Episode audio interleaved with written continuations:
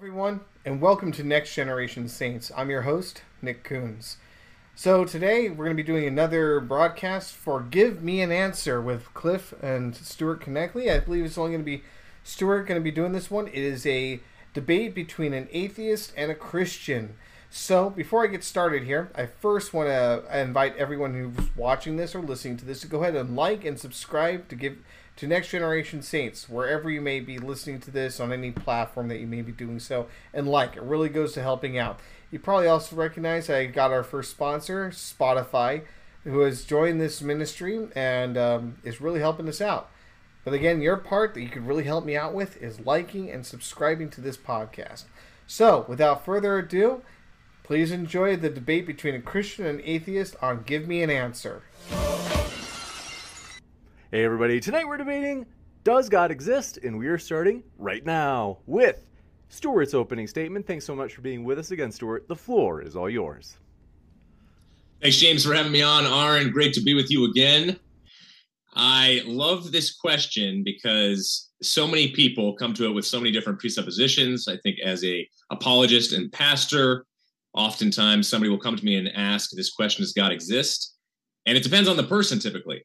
Are you looking for scientific evidence? Are you looking for historical and more intellectual? Oftentimes, people will come and will have recently the death of a loved one or be going through something traumatic, and they obviously want a more personal counseling type of answer. And for me, I see evidence on both ends for God when it comes to the intellectual as well as more of the personal side of it. To start, I would say science. It's very hard to do science without God existing. And I think that science points actually to a type of evidence for God. The law of gravitation, for example, plays a key role in the God debate. You know, it's Newton's reason for believing in God and Hawking's reason for not believing in God. When Newton discovered the law of gravity, he wrote a book called the Principia Mathematica. And it's the most famous book in the history of science to this day, expressing in it a desire that a thinking person might come through reading it to believing in God. So when Newton discovers the law of gravity, he says, wow, what a fascinating God that he did it this way. And an intelligent designer, through our type of creativity that he gives us, the creator, we can learn about the universe. So Einstein talked about how the most incomprehensible thing about the universe is that it is comprehensible. Thus, I would say it's more likely that there's a designer rather than no designer. So there's obviously a world, really a worldview dimension to all this too. You, you know, if you were to tell me, put my atheist hat on, and to write an account of the origin of life, I'll obviously come up with an evolutionary theory because that's the only possibility allowed by the naturalistic worldview. And so that must be taken into consideration as well in the scientific question when it comes to God. There's obviously other kinds of sciences, but I believe historical scientific reasoning, which is all about abduction, referring back to causal origins, is key. I mean, you go into a museum, for example, and you see the Rosetta Stone, and someone asks, Wow, how did these inscriptions come about? You try and use methodological naturalism, we may only infer materialistic causes then, whatever the evidence. Scientists would miss the obvious explanation. And this was that it was produced by scribes, intelligent agents. It's language. You can't get that from reductionism. Thus, I would say it makes way more sense an immaterial, not a material God who speaks through language, who speaks through intelligence to us. So, if you go naturalistic route, you're, you're going to miss so much. in, in my mind, oftentimes people, an atheist will say, well, you close your mind to outside evidence for different modes of thought when you are a Christian. But I would say it's it, it, look at that example right there in terms of language, in terms of the historical type of evidence, and how methodological naturalism actually imprisons you in that instance, and I think many others. So the universe that we observe has precisely the properties we should expect if there is at bottom no design, no purpose, no evil, no good, nothing but pitiless indifference. Who said that? Dawkins. So he frames the issue well, I think. And the question, though, is he right? And he makes a testable assertion about his materialistic philosophy. And last summer, I got to hear Dawkins was knocked sideways by this. He said, you know, digital information processing systems, the cell, the complexity of the cell. He was shocked by the further intricate complexity that he sees in fine tuning and the laws of physics. So we shouldn't expect a beginning to the universe from a materialistic point of view. We certainly shouldn't have expected to find the intricate nanotechnology, information technology that is evident in the living cell. So science for me bleeds right into design, obviously connected.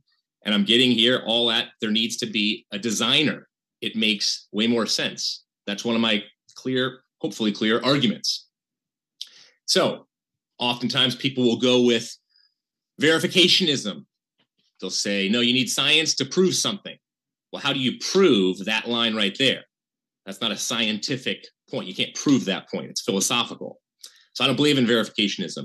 Uh, I think the subtraction theory is spot on in terms of it's not just reason and faith pitted against each other, science and faith or belief pitted against each other. No. And I think one of the ways, like obviously this does not prove it, but one of the ways you, you think about this is simply, you know, the last, you count up all the Nobel laureates between 1901 and 2000, and over 60% were Christians. If it was an absurd debate over this type of verificationism and subtraction theory, which is science and faith pitted against each other, then why in the world would there, there be so many Nobel laureates just in those 99 years who were Christians? So I also like, I think, you know, clearly Robert Jastrow when he says, for scientists who have lived by his faith and the power of reason, the story ends like a bad dream. He has scaled the mountains of ignorance. He is about to conquer the highest peak as he pulls himself over the final rock. He is greeted by a band of theologians who have been sitting there for centuries. So science can only get you so far. And I think for me, it goes back to the Hebrew scriptures. In the beginning, took scientists till the 60s to start to understand that, wow, in the beginning, Genesis actually had it right. So the Bible, theologians have typically come first, but I affirm science in every kind of way. I think actually we are called, Christian or not, to be scientific. Quantum cosmology suggests, you know, either a kind of magic where human math creates a universe or mathematical Platonism. I don't believe, again, with this design teleological argument, I don't believe that math just creates itself. I don't believe from kind of more of the Platonistic understanding of things that there's just math out there in some kind of hanging, floating way, like like obviously Plato talked about in his moralism as well. No, there's a, there's a personal agent behind math. There's a there's a mind clearly behind math, these math, mathematical laws that we are exposed to, and can actually ascertain ourselves the truth behind them. The Pythagorean theorem, for example, did not just exist and we created it supposedly. No, there were mathematical laws behind it. And I think it makes way more sense that there was a designer, a creative agent, a mind that actually put those there rather than simply they just creating themselves or from a, a Plato understanding of things that they just poofed, all of a sudden were there. So for me, my next point would be reason and logic. Um, I think obviously, you know, many things that aren't material that we know exist one being the law of logic or love, but the laws of logic exist independent of human minds. Suppose there are no human minds on earth, just a rock. If I say there are no human minds on earth, would that statement still be true? Yes. So the laws of logic exist independent of human minds. We don't have our own private ideas of the laws of logic. If we did, then we couldn't communicate. Trafficking in immaterial reality to even talk to one another that's there's a type of immaterial reality there. Our minds use that as a bridge to other minds. We didn't create that bridge. That bridge is what we mean by God's nature. If there were no material, if there if there was really no immaterial God, excuse me, if there still was a level of conversation, a level of clear reasoning capabilities within us, but then also without us that would still exist without us. So, logic, math, why we have a sensible world that's orderly expressions or effects of the order God is needed for science. Without an orderly universe, there'd be no way we could even do science, no way we could even begin to reason, to live in a rational type of worldview, even. Next would be morality and ethics. Moral obligation, I think, is clear. I think there's a mind outside of it all where we have both values and duties. Values being why in the world is somebody actually significant? Why do they have value? And then obligations, why should I? Why ought I to do something? I recently was approached by on a college campus, a group of 15 students just kind of out of nowhere. And they tried to corner me on value when it comes to morality and obligation. And we got to talking, and eventually I asked them the question, well, why is why are humans valuable? And they said, well, it's because we give ourselves value. And I said, well, what about a 13 year old? If a 13 year old desires because they have no value and they're severely depressed, why not just euthanize them or allow them to be euthanized? And they said, yeah, that's fine. One said, well, they'd probably kill themselves anyway, so, so it'd be fine. And I think what these atheists were espousing was tremendously, uh, uh, they were, they were trepidatious, let's just say, about their statements. And they started to rescind them all, just about every single one of them did, after about 15, 20 minutes of talking. But it shows the risk in terms of if there's no objective value to a human life, what could and most likely will occur. Next would be understanding the human rights connected to this morality, to these ethics. You know, I, I think Hume's approach to the mind, that moral reasoning is often a servant of moral emotions alone. 30 seconds left. That's that's unnerving to me. And I think for me, again, you look at ethics, you look at morality, you look at human rights and how we're progressing as humanity. I look no further than Steven Pinker, famous atheist, who talked about biblically speaking, all of these languages of there's an arc of the universe that we're trying to get to, whether it's capital punishment or sexism, racism, we're trying to conform to this arc. And so, as an atheist, he still even has to use biblical language in order to talk about a type of moral obligation, a type of moral inference point for all of us to look at. Thank you very much for that opening, Stuart. And I want to let you know, folks, if it's your first time here at Modern Day Debate, we are a neutral platform hosting debates on science, religion, and politics here at Modern Day Debate. I'm your host, James, and want to let you know we are absolutely thrilled, as you can see at the bottom right of your screen. Matt Dillahunty and Posh the Christian debater will be debating Christianity on trial later this month. It's going to be a big one. You don't want to miss it hit that subscribe button if you haven't already, because we have a lot more debates coming up in the future. With that, we're going to kick it over to Aaron for his opening. Thanks so much for being with us again, Aaron. The floor is all yours. Thank you, and thank you, Stuart, for your uneducated opinions. Uh, your presentation is nostalgic. It's like a review of the long lost arguments that were refuted in our youth or long before then, but they keep on playing on your favorite station. If God was real, we wouldn't need faith. We wouldn't have to pretend. There would be some way to know that, but not only is there no physical or logical evidence and no way to ascertain whether there's a God or not, we also can't test our knowledge of that. Yet, We've got millions of believers in myriad gods or different versions of God and so forth. All you know, many of them pretending as if they know which God that is, and many of them pretending that they have a personal relationship with Krishna, with Bast, with Jesus, or Xenu, whoever they want to make up. And and, and it works the same way for everybody because faith is deceptive in all religions. And then there was a number of other things that in these nostalgic arguments that Stuart brought up. I mean, not only is there um, no evidence for a designer because he went into the creationist argument. We actually have plenty of evidence against the designer, and we have all the proof necessary for evolution. Uh, he has a very strange idea about what natural laws are, uh, and like like math, for example. I mean, if a thing is going to exist, it has to have properties.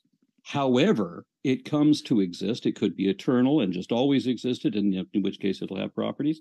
Or if it comes into existence through some process, then it'll still have properties.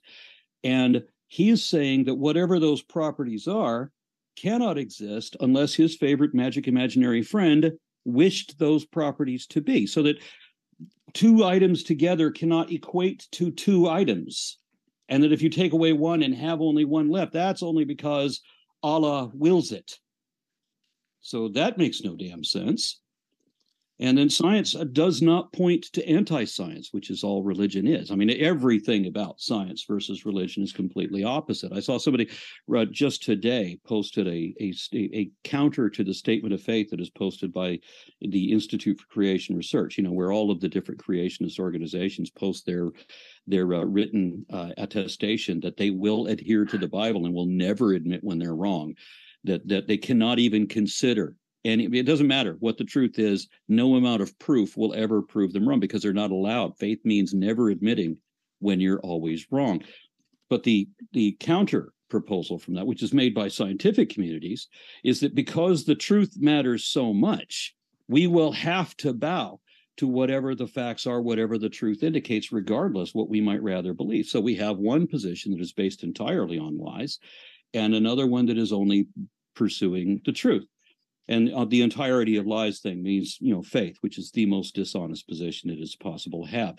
Uh, methodological naturalism means that we can't just give up on finding the real answer. We can't close our minds to the reality and say, I don't know, therefore magic must have been a God done it because that's not the real explanation. He thinks it's the obvious explanation, but no, that's not even a possible explanation. It's not an it, it's not an explanation at all.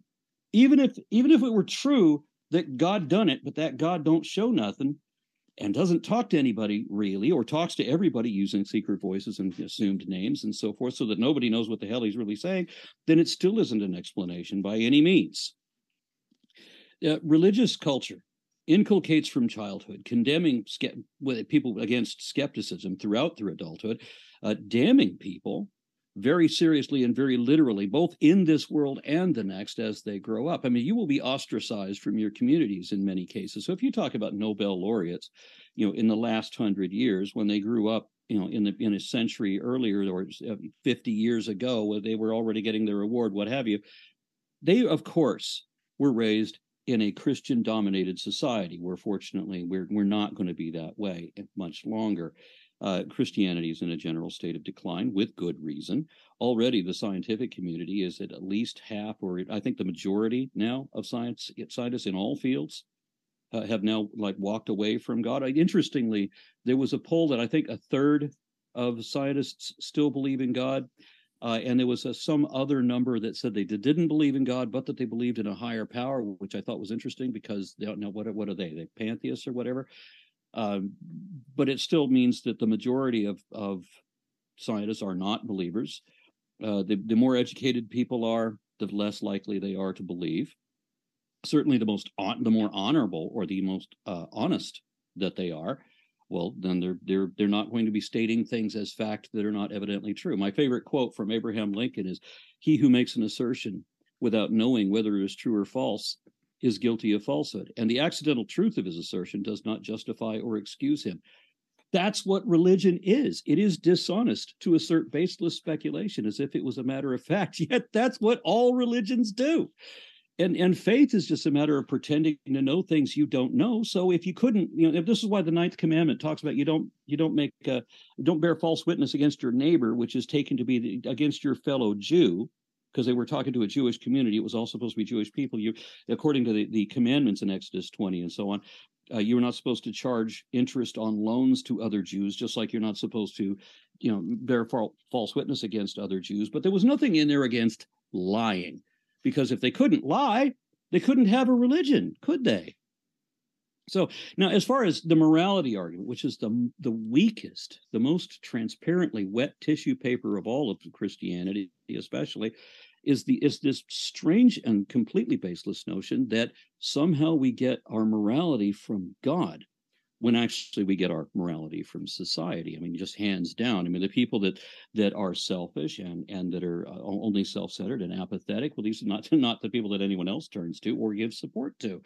It's the people that we know that we can trust, that have that actually show empathy for their family, friends, and fellows, who stand by their word and are reliable. Those are the ones that find mates. Those are the ones that over time reproduce better. Those are the ones that are selected for where these apathetic, selfish types eventually will be found out for the frauds that they are, and and they tend to be removed from society, either being banished, imprisoned, or killed. That's where we get our morality from. We certainly do not get it from the Christian God, which doesn't even talk about morality. He doesn't care whether you're a good or bad person because all sins may be forgiven if you but believe. But if you don't believe, then it doesn't matter how good you are, because the only sin that will not be forgiven is the sin of disbelief. Thus, it doesn't matter if you're a good or bad person. Morality is completely irrelevant. Blind credulity is the only criteria for salvation. You just believe what the guys in the robes tell you to believe, and pay them their tithe and give them all of your children time alone with them, some secret place.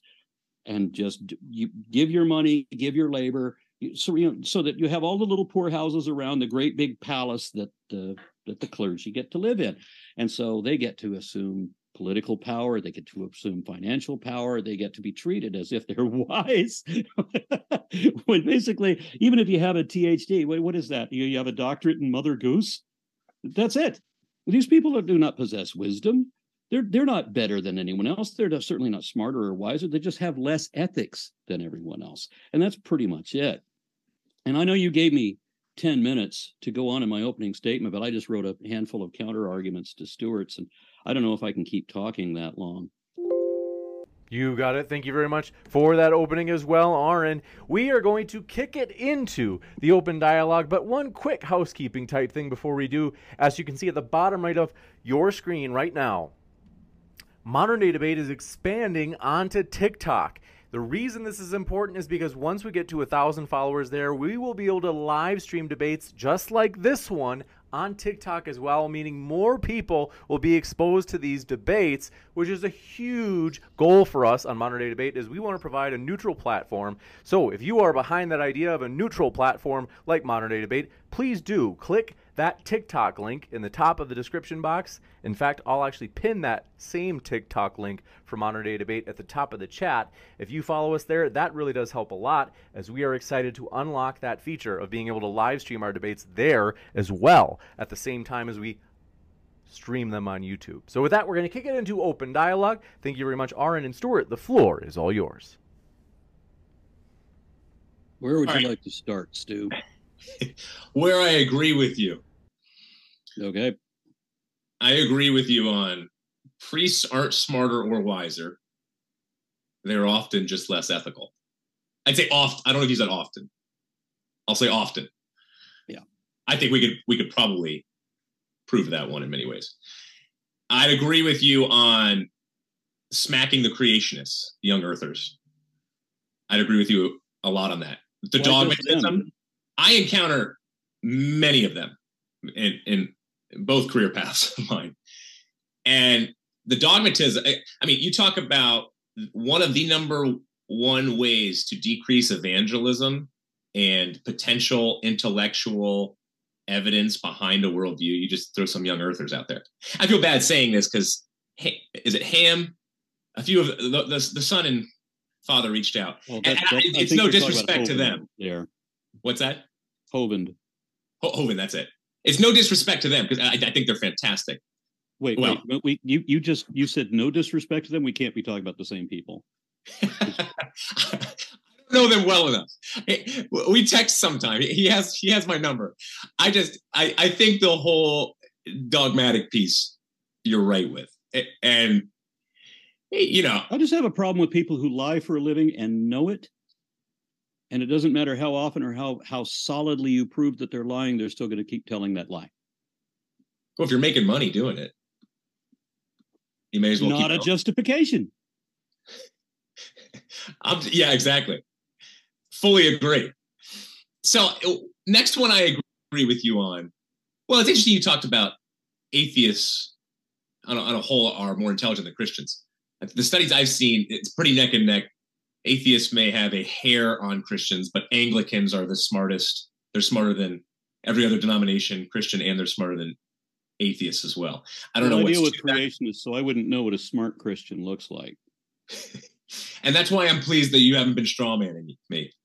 I think you know where Thank I you for saying that because there are people in the chat, and I see this a lot, who accuse me of strawmanning, even though I've never used a strawman in my life. And when called on it, on that accusation, those who make that accusation can never produce a single example. Yeah, our previous discussions, I think you did a good job saying no. I, I, can just tell you're you're not one of one of one of that type at least. And if I were to flirt with that type of theology or historicity of the world, look, I, I have no problem with flirting with it. But I think it's the dogmatic style that I see in people, that heavy opinionated way. Where, so for example, one guy who left our church, who is a strong, let's just say, young earther, he said we're not taking the Bible seriously at all. that's actually the first thing you're supposed to start with is the age of the earth. So anyway, not to belabor that point, I, would agree with you. I, I think I think that those were the main points I'd agree with you on. I, I think there are many, I'd agree with you too. Many, many pretend to know God. I think that's absolutely clear. We have that in our country, and that's that's only growing. Uh, I think Jesus talked about that with the Pharisees and babbling on the street corners and the type of prayers that they were making. Uh, so I fully agree with that. There's a video uh, that I saw that I, I quite liked was Republican Jesus, or maybe it was called GOP Jesus, and it shows how Jesus starts to say the things you would expect Jesus to say from the Bible, but instead he uses the GOP talking point, which is exactly opposite of everything that Jesus taught, like slogan after slogan after slogan. You know, uh, it, it's it's a, hilarious video. I'm not going to quote the whole thing, but anybody should go look and look that up. Interesting, yeah, yeah. That, that's too often is those two are too frequently connected. Um, question for you on the moral argument so if there is no God, and perhaps you don't think the Christian worldview. It doesn't matter if, it, if, there is no God or if there is a God. You can still the same the same question because the Christian God does not inspire or guide or direct morality like practically at all. I mean, if you might find a passage that implies that you should do good works, but then it also says that you're supposed to believe on faith and that's it, and that it doesn't and there's no way for a good person who doesn't believe to get into heaven. That's that's just it. But it's possible for an evil person who does believe they can get into heaven all day. All right leave god out of it then. Let's just write up let's write up a we'll call it a contract or, or we'll call it a strategy on how to make society better. Okay. You bring the atheistic naturalistic worldview which is some of it I think you'd agree, is driven by strong eating the weak. Some of it, not I'm all sorry, of it. What? Some of it is driven through evolution, strong eating the weak, and you get some of your morality. Where did you get those two put together? What atheism and evolution and naturalism, and and, and this thing about the strong eating the weak. Oh, evolution. Yeah, but, but that's not remotely evolution, and I can't believe that you've never been corrected on such an egregious error. Okay, hold on. Come back and correct me in a second. Let me just finish. Herbert Spencer was an economist who misrepresented because Darwin's theory was all the rage. Everybody appropriated it in the early 19th century for their own needs. A whole lot of racists appropriated, it, although ironically, not Hitler, not Mao, not Stalin, but a lot of other people appropriated it for their own ends, including racism and classism heavily. So Herbert Spencer wanted the rich to be better than the poor, and he's the one that came up with that the the strong survive, the the, kind of thing about you know the, the the strong eating the weak. So it was his classism that Darwin actually argued against.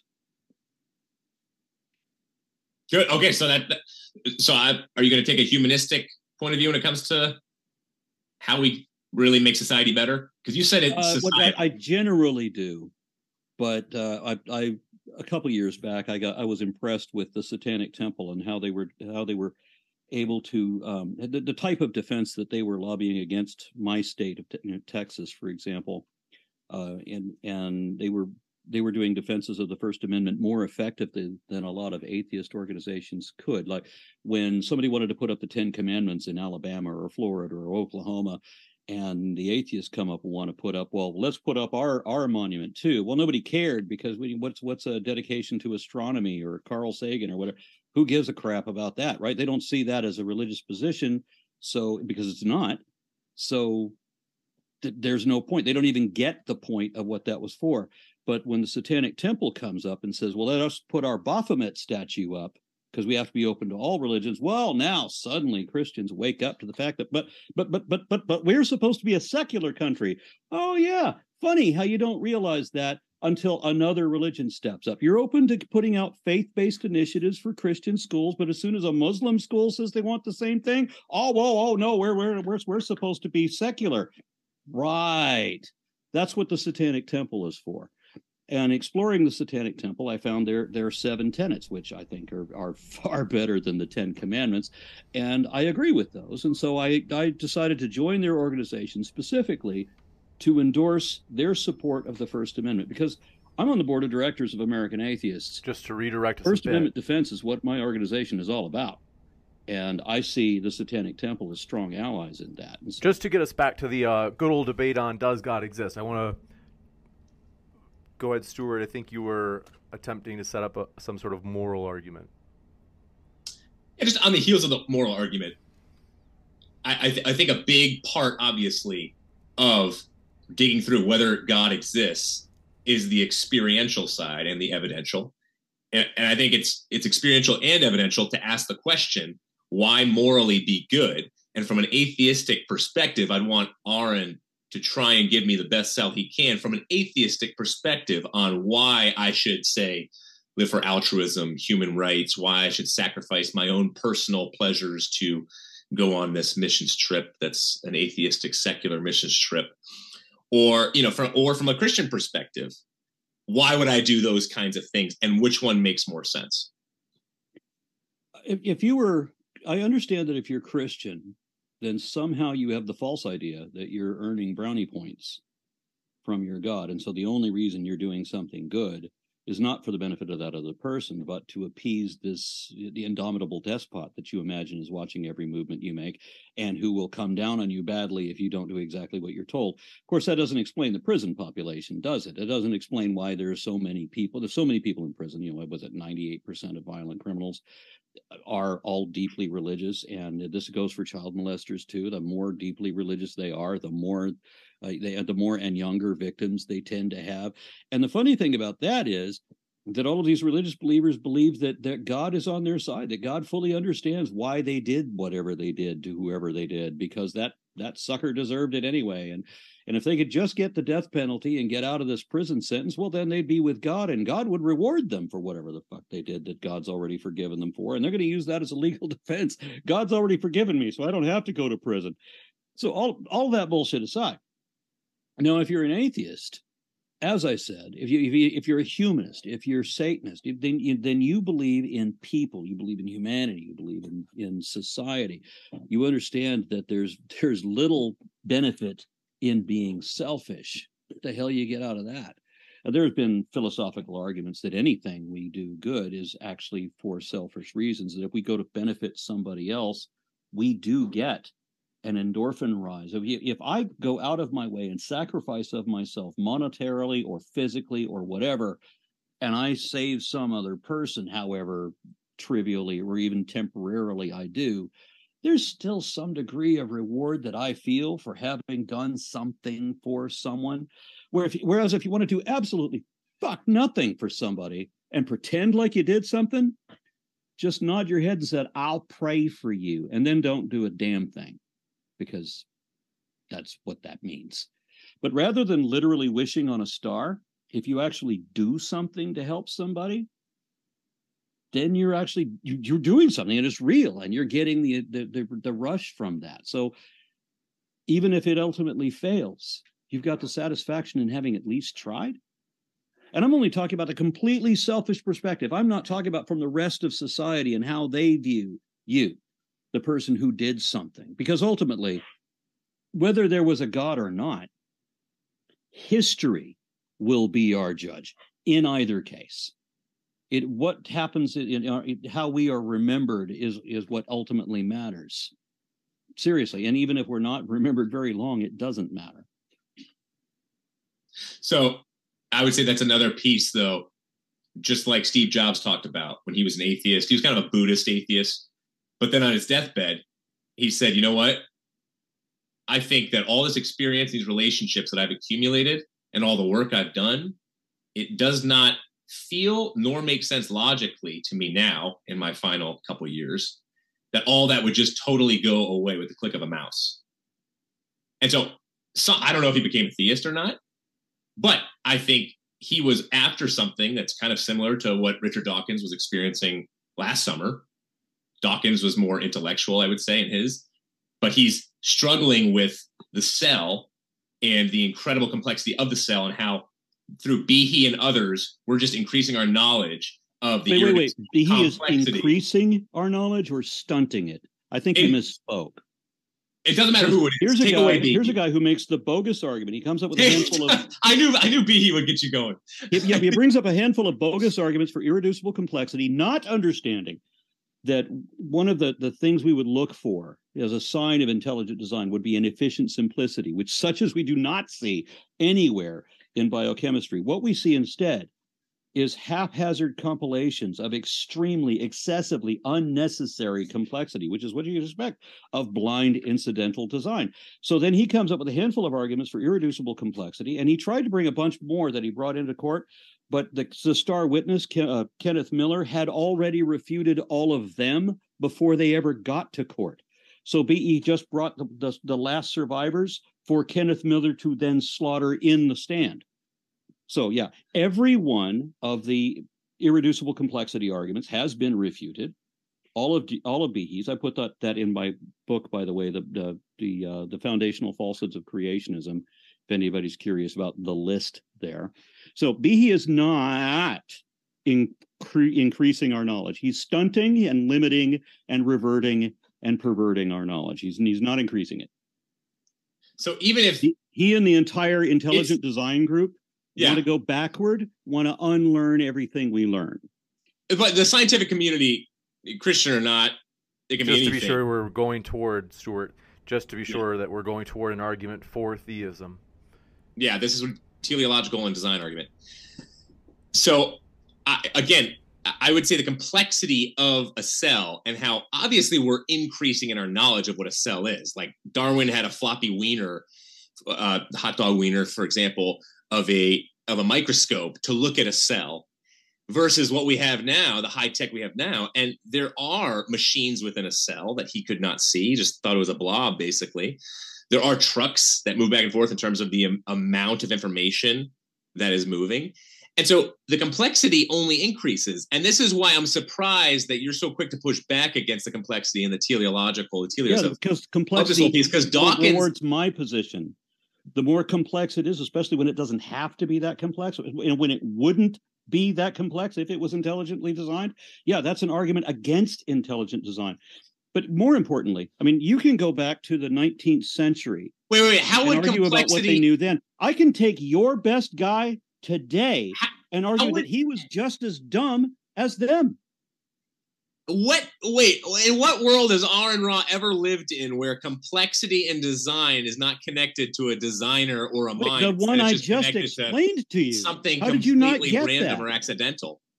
I just explained. If it's incidental, haphazard, then it's not going to be. It's not going to have been worked out. Uh, It hasn't been. Hasn't all the, all the problems worked out in advance? The most efficient design written out in advance? No, it's been slowly accumulated, constantly changing, and so that's what it's. When you look at like um, things, I don't know, like uh, photosynthesis, for example. What an unnecessarily convoluted Rube Goldberg mechanism that is. An intelligent designer would not come up with that. It may look simplistic when you look at that from the high school level, but when you get into the into the higher level college level and look at that again, no, that's stupid complex, as in only stupid could allow it to be that complex. So your no point would be be that complex. your point would be there's no irritable. Let me just make sure I'm getting it right. There's no irritable, irreducible complexity with the cell or with the eye. Or with And anything It's just a matter of adaptation, and through evolution, you see And the other factors, complexity yeah. only growing through the cell. yes. That's what you're saying. Yes. So here, importantly, uh, when we're talking about the existence of God, because I know James wants to stay on topic, and I do too. Uh, what? Uh, excuse me. I have two big dogs who think it's time to wrestle. I'm on camera. Don't wrestle. Thank you. Okay. Um, the thing that people are arguing for, usually in defense of God, in the Western world at least, uh, is they want their their sacred scriptures and we know that's completely bunk. And they want their thing about uh, they want to pretend that they are best friends with the most powerful being imaginable. We know that's not true either. Uh, they want to pretend that they're not really going to die. They want to make believe that they're more special than everyone else, that they're holier than everyone else. And so the important things to look at is that we know for absolutely certain, we know, even evangelical Christians know that Adam and Eve never happened, the Tower of Babel never happened, the Exodus never happened, Moses never existed. We know that most of the stories in the Bible are completely untrue. Anything that is true is only trivial, not necessarily, not, it's like Indiana Jones in the third movie of his series. You know, he goes to Germany, he meets, uh, he accidentally bumps into Hitler, literally. Uh, we know that there was a Germany, we know that there was a Hitler, but that doesn't mean that there was an Indiana Jones. So there are famous, you know, the, the, Bible mentions Ethiopia. The Bible mentions one or two people that actually existed. It doesn't mean that any of the characters or the events actually happened. And a lot of those characters and events were a mishmash of other people. There's absolutely no support for mind body dualism, period. None. We don't have souls. There's no afterlife. It's not just that there's no evidence of an afterlife, we have significant evidence against an afterlife, against a soul. No mind body dualism. So the Bible is utter shit, man made mythology, and that's all. Has no good for anything except, you know, it, it's anthropological interest in literature, perhaps, and ancient customs and traditions and superstitions. But as far as history or science or fact, no, it's toilet paper. And as far as everything that anybody cares about, the afterlife and all like this, the reason that hell was invented was because that will scare the people who spend too much time thinking about heaven because you can't spend a minute thinking about heaven before you find the major flaws in the theology. When I was a little kid, my grandmother told me that in heaven the streets are made of gold. I'm like, why the hell would why would we want streets of gold? Why would I want slick streets? And why why would that matter? that the streets are gold?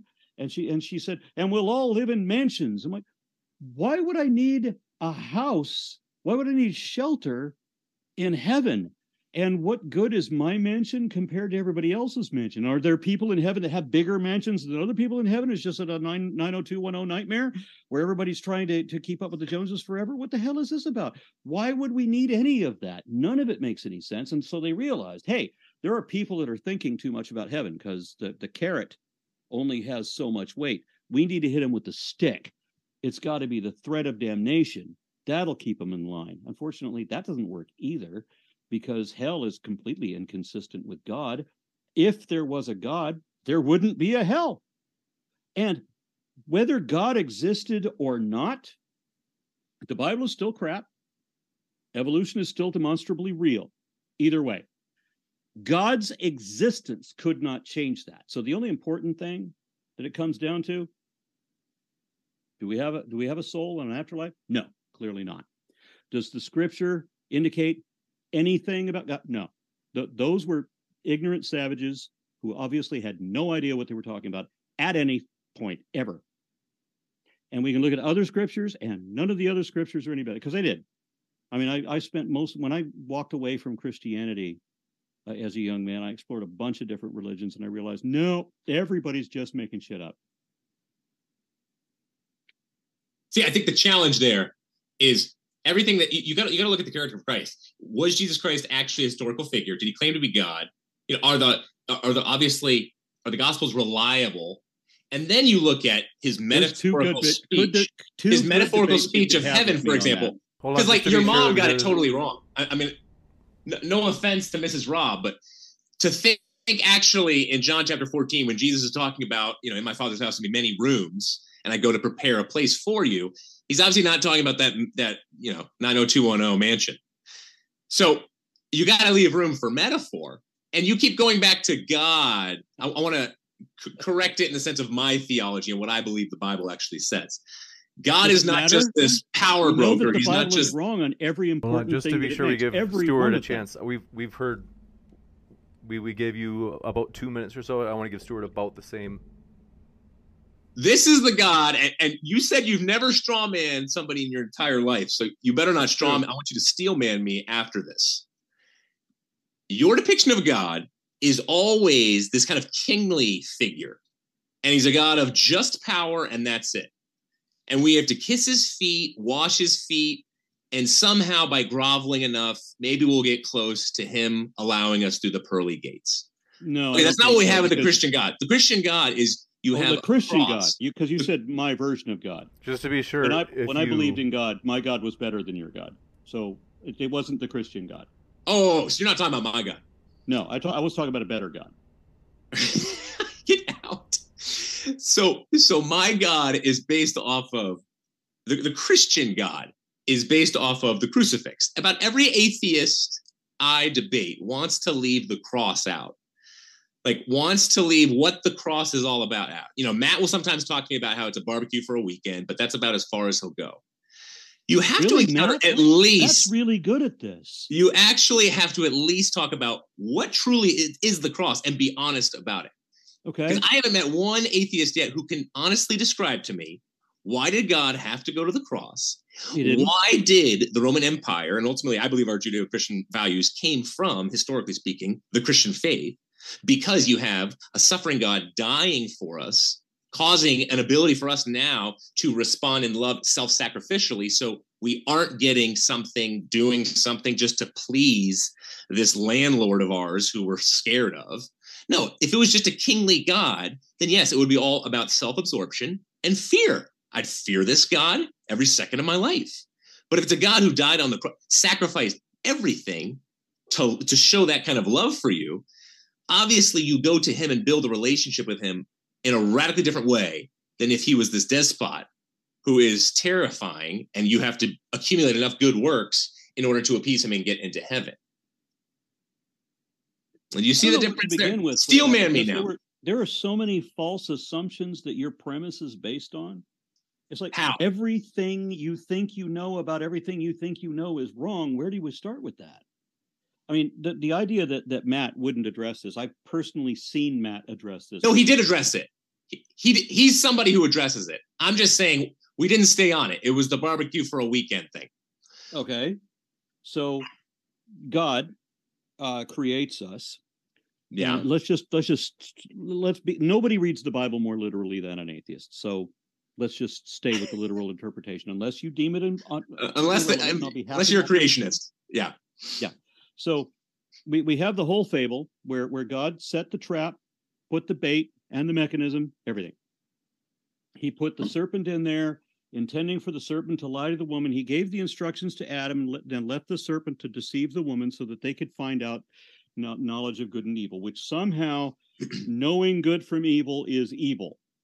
And somehow you can criminally punish people who are not cognizant of their crime according to God, because God can do whatever he wants, even if it's illegal in modern human society. So God sets the trap, baits the people, and then now what? Now what's going to happen is that God, first of all, he lied in that story where the serpent never. The serpent was the only one who told the truth. By the way, that was that's important. Uh, and now God has this hell we're supposed to believe, and and if you're not if you don't believe, then then God will cast you into hell. Oh, but God doesn't cast us into hell. We cast ourselves. Yeah, fucking bullshit excuses. God made the hell. God said, "Hey, if you don't believe, you're going to hell."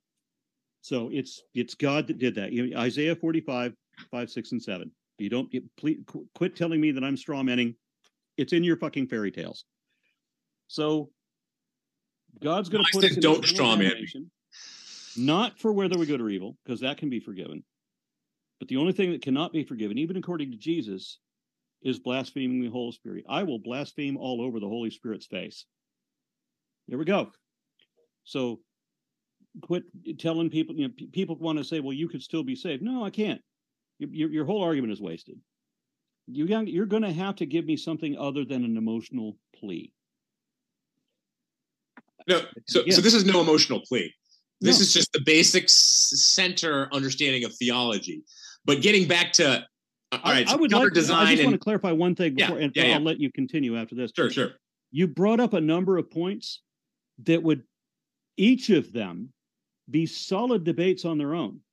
I mean, this topic was just so fantastically general that I couldn't help it. But any one of the other sub of the minor arguments that you brought up would be huge debates on their own. Yeah, you'd, you'd lose all of them, just to be clear. But those would all be good debates. Agreed. No, agreed. J- just theology. A debate on theology would take about 10 hours. So my next point that we haven't covered yet is reason and logic. So how from a from an atheistic perspective, how do you how do you even get close to understanding the immaterial way of dealing with something like reason reason and logic? Because we talked about math, you just kind of wrote it off as no, a mind didn't create math, and somehow you, you didn't give me the alternative. Did math just create itself? Or was it just hanging there? Okay, so you're going to tell me. So how do you explain this from materialistic let's, perspective? Let's address that so I don't get it because I get I'm seeing the chat. I'm getting all kinds of false accusations. Aaron is the Pope. It was the Satanism, for example. Uh, yeah. So you, you say that I just wrote off the math thing. If a thing is going to exist, and it, which means that there's a universe for it to exist in, that thing and that universe have to have properties. Mm-hmm. And you're in we got a, two scenarios. Let's we in, in science you try to weigh two hypotheses against each other, right? Consider both of them hypothetically. So, universe A has a God in it, wherein one thing plus another thing equals two things. And you take that first thing away, you end up with one thing left. And then in a universe without a God in it, the same thing applies. But you're saying that's not possible you have to have an imaginary friend to say that two things can be one plus one is two, that it can't be that without the magic imaginary friend. No, I don't think that's realistic. I, it, first of all, let's just pretend he's not my friend in this scenario. He's not my friend at all. He can that's be a not personal, the important part. The important part is the imaginary part. Okay, he can be a personal form of a computer, a crazy hybrid. Okay. We can redefine God as long as you attach a mind to it because okay. I mean, follow me on this one because the laws of logic, obviously, would you believe they exist independent of human minds? Yes. So, if there are no human minds on Earth, obviously they still remain, right? So, the immaterial reality our minds use, that is a bridge to other minds we would agree on.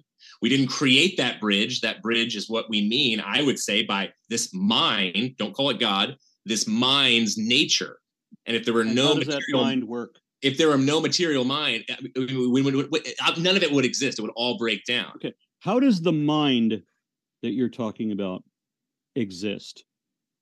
And then as a second question, how does the mind you're talking about do anything? So the mind I'm talking about is a transcendent source. When it comes to morality, that doesn't answer the question, does it? When it comes to reason and logic, the mind is a type of creative intelligibility that, that would tell me how it exists outside of rationale, logic, morality, and this creative agent would create our abilities to actually have a moral understanding, how nature fits in, how we are able to reason with one another, even when that reason, logic, principle still exists without us. So if you have no God, then it's just pure chaos. There's no intelligibility behind the universe. So when Einstein talks about the only thing that's unintelligible is that the universe is actually intelligible, he's wrestling with this is insane. And eventually he became a deist because he started to realize that intelligibility is connected way more so to the potential of a mind rather than just some vacuum. Who is this? What, what person vacuum. lost his mind to make such a stupid assumption? Albert Einstein. No, he didn't.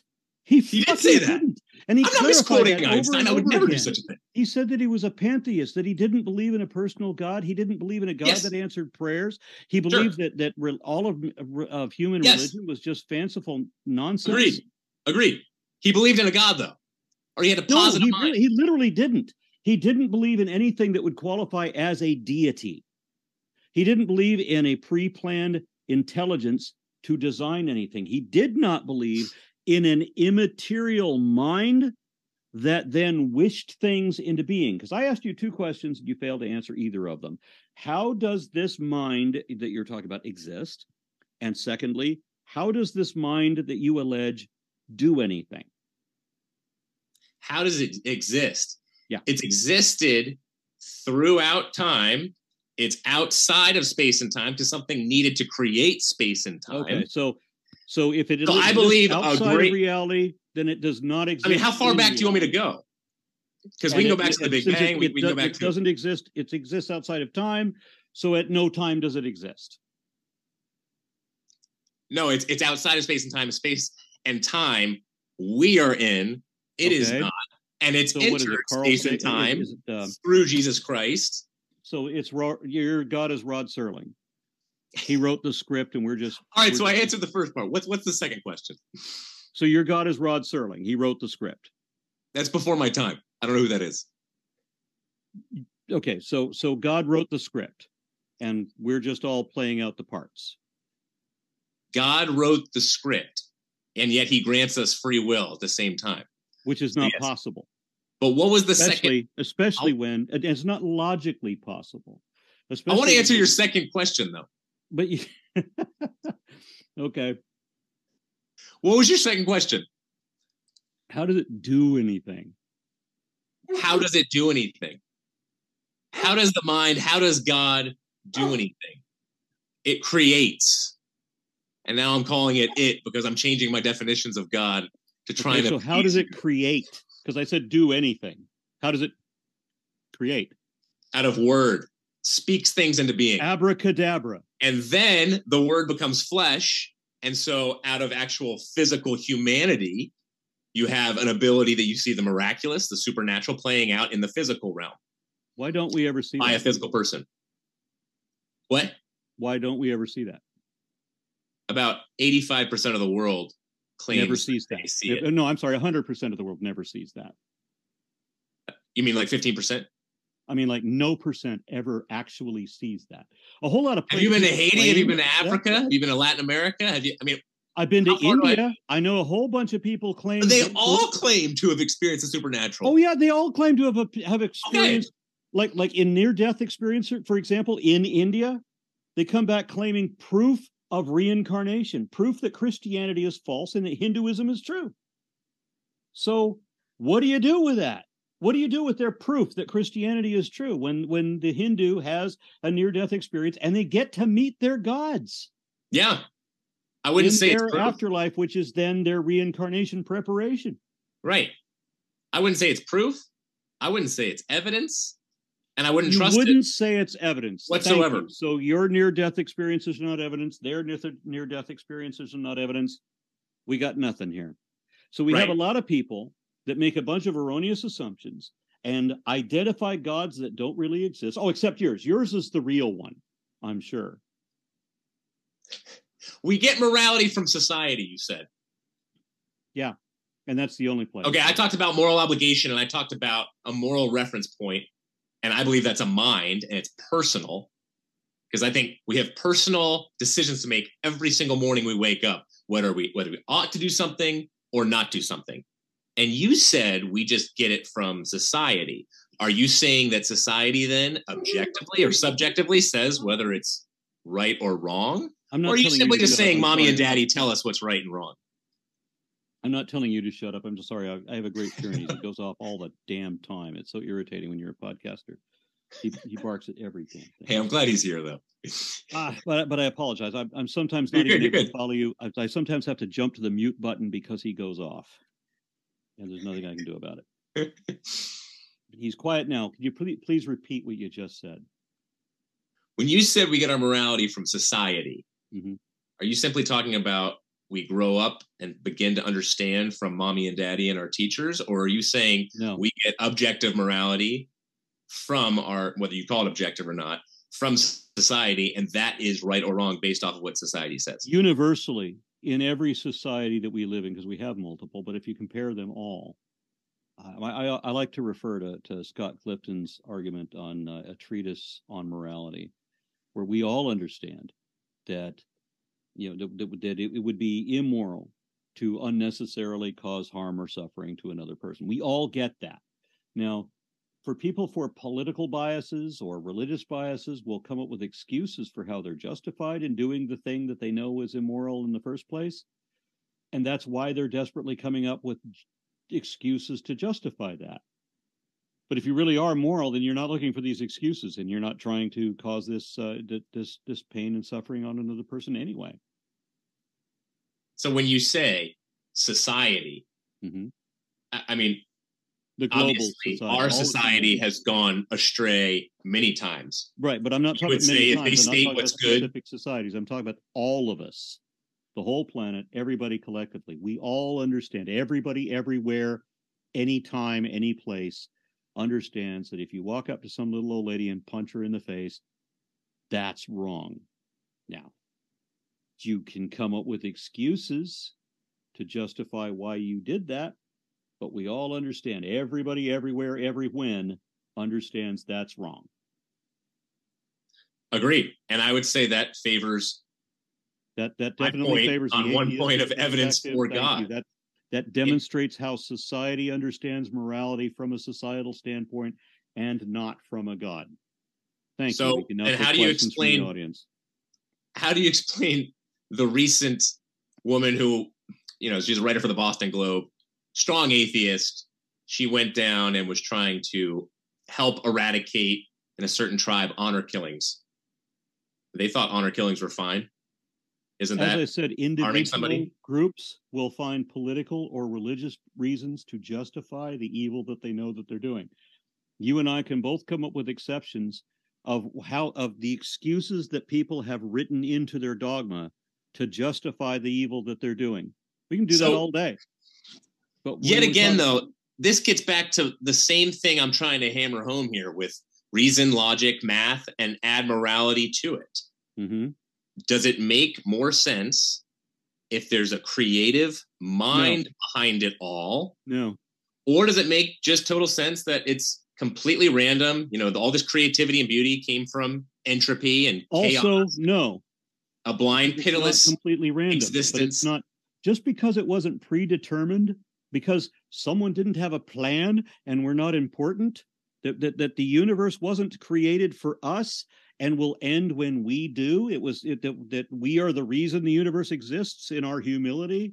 Just because that isn't the case doesn't mean it's completely random because there are processes here that make it not completely random. I would say normally deterministic, but I, you know, some philosopher always wants to redefine things in a in a damning way, and they say that you know, deterministic that that that uh, that would mean that there's no other way that can happen. But what I'm only talking about that there are processes that guide it to this probability over this other probability, but it's not completely random. Is the point? So I realize that religious believers have this weird fixation, which I've never understood. I really can't even relate to it at all, where they want there to be a reason for existence and a meaning and purpose for life.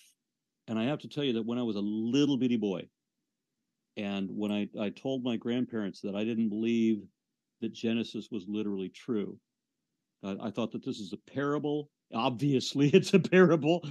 and I'm explaining to my grandparents how it is a parable. I was eight, and I'm explaining to my grandparents how this is a parable. And my grandfather reacted by saying, Well, what is the meaning of life? And that reminds me of when the you know the, the, the fortune fortune tellers would uh, throw down the chicken bones or the the tea leaves or the tarot cards, a completely random assortment, and then read what they mean to ask what is the meaning of life is just as meaningless. It's just as stupid a question. It doesn't mean anything. That's just the way it is. But it's not Christians who ask that question. Pew Research came out with a study It's always been Christian. 90%. That question. ninety percent. So that's even the little boy in the mud hut over in Haiti. And I'm Ask sorry, that, that but question. it's always been Christians that you said it's not Christians who ask that question, but to me, everyone has been Christians right up until the last five years or so, and then some Muslims started filtering it, filtering in. No, I'm talking universally. Okay, I'm sure I'm sure there's some Hindus out there that make the same argument. No, no. Ninety percent of the world is what Pew Research showed. Ninety percent ask those types of metaphysical questions that are transcendent, that are out. You know, they want to take part in ecstasy. Is there hope? Is, do I have a secure sense of help? Will Will I last forever? Like those are all questions that any human desires, needs to have met. Even a little I'm, I'm child. sorry, I'm just I'm just entertaining the idea of when I was eight years old of my grandfather revealing to me that he wants to partake in ecstasy when that wasn't even a thing then.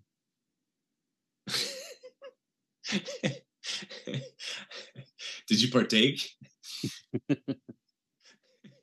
So staying on topic if we can. Is this why you're able to drink nine beers in a row and debate me? I'm drinking water right now. No, I know. Last time, last time we had our little time together, you I think you had you told me you had nine, and you walked me through every single type I of you probably did. I probably did, but I only had uh, two, and they weren't good ones. So, um, I, I still, I think the idea of obviously an infinite eternal mind is the architect of both nature we Ooh, talked there's about, another flaw. design and purpose, and the moral purpose of man and the universe. That is fulfilling intellectually and experientially. Oh, neither way. that, is- that is so the opposite. Because Joe, I mean, when Joe Rogan himself came out, Joe Rogan himself, I'm Joe kinging Rogan Joe Rogan himself. right oh, now. oh, there's an authority you should. he cite. recently, he You won't instantly lose all credibility by claiming him. he recently stated, and I think he is an atheist. He said atheists are so depressed because they don't ask these questions because they're too scared to ask these questions. I would And I don't blame him because- Joe Rogan for Because all these questions just end in dead ends. if there was a way that we could have a conversation with Joe Rogan where he wouldn't just shut me down on everything that I said, that would be brilliant. Because I've never heard anything from him that was remotely intelligent. I mean, like not at all. Nothing I agree with. All right, so then tied to morality. You talked about okay, so the moral obligation supposedly is that oh, Wait, every wait, no, I want I want to focus on something you just said. Yeah. because that's important. You said it was intellectually and and and I don't remember how else rewarding this idea of an eternity. No, it's not. no, I didn't say that. That's not what I was saying. Okay, The pot of gold at the end of the the pot of gold at the end of the rainbow is not what I'm saying. I'm saying, well, first off, maybe this helps. What we're talking about right now in debating the existence of God, I think the evidence or lack of evidence that I'm giving, I hope you take 1% away. That can get you to reliability, but it's only experience that gets you to certainty. Oh no no no! Because I've been So there. that's what I'm talking about here. It's, it's, it's not the No, pot I've of been there. I've been the reborn Christian, absolutely certain. I've been there. I was I was a after that I was a neo pagan occultist for a number of years. I had more evidence as a neo pagan occultist than I had as a Christian, and eventually I realized that even that was also a fraud. That I was fooling myself. I realized that the problem was faith. That faith is the most dishonest thing there is. There, it's it wasn't that priest. What? It wasn't that priest. It wasn't what priest? That priest who was poking you, or it was wasn't. never a priest poking me. It wasn't the the church lady who It was, I- tremendously I, self have been in church exactly once uh, as a child. Well, and, you uh, brought was- up the, the you know you brought up the, the priests acting in this sexual kind of way. I was I was checking Yeah. to see if that was the case for you. And I, w- I was brought into a church one time. I was 11 years old. They brought me in because it was my request. I wanted to celebrate the, the we we're doing Hall- Easter, and I want to know what is the traditional celebration. Let's just get with all the cultural whatevers and how do we celebrate Easter? And my family told me we do it by going to church. I'm like, really?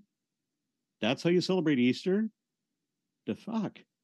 But you know, they take me to church, and this old codger behind the podium lies to us. And he so it's said- people.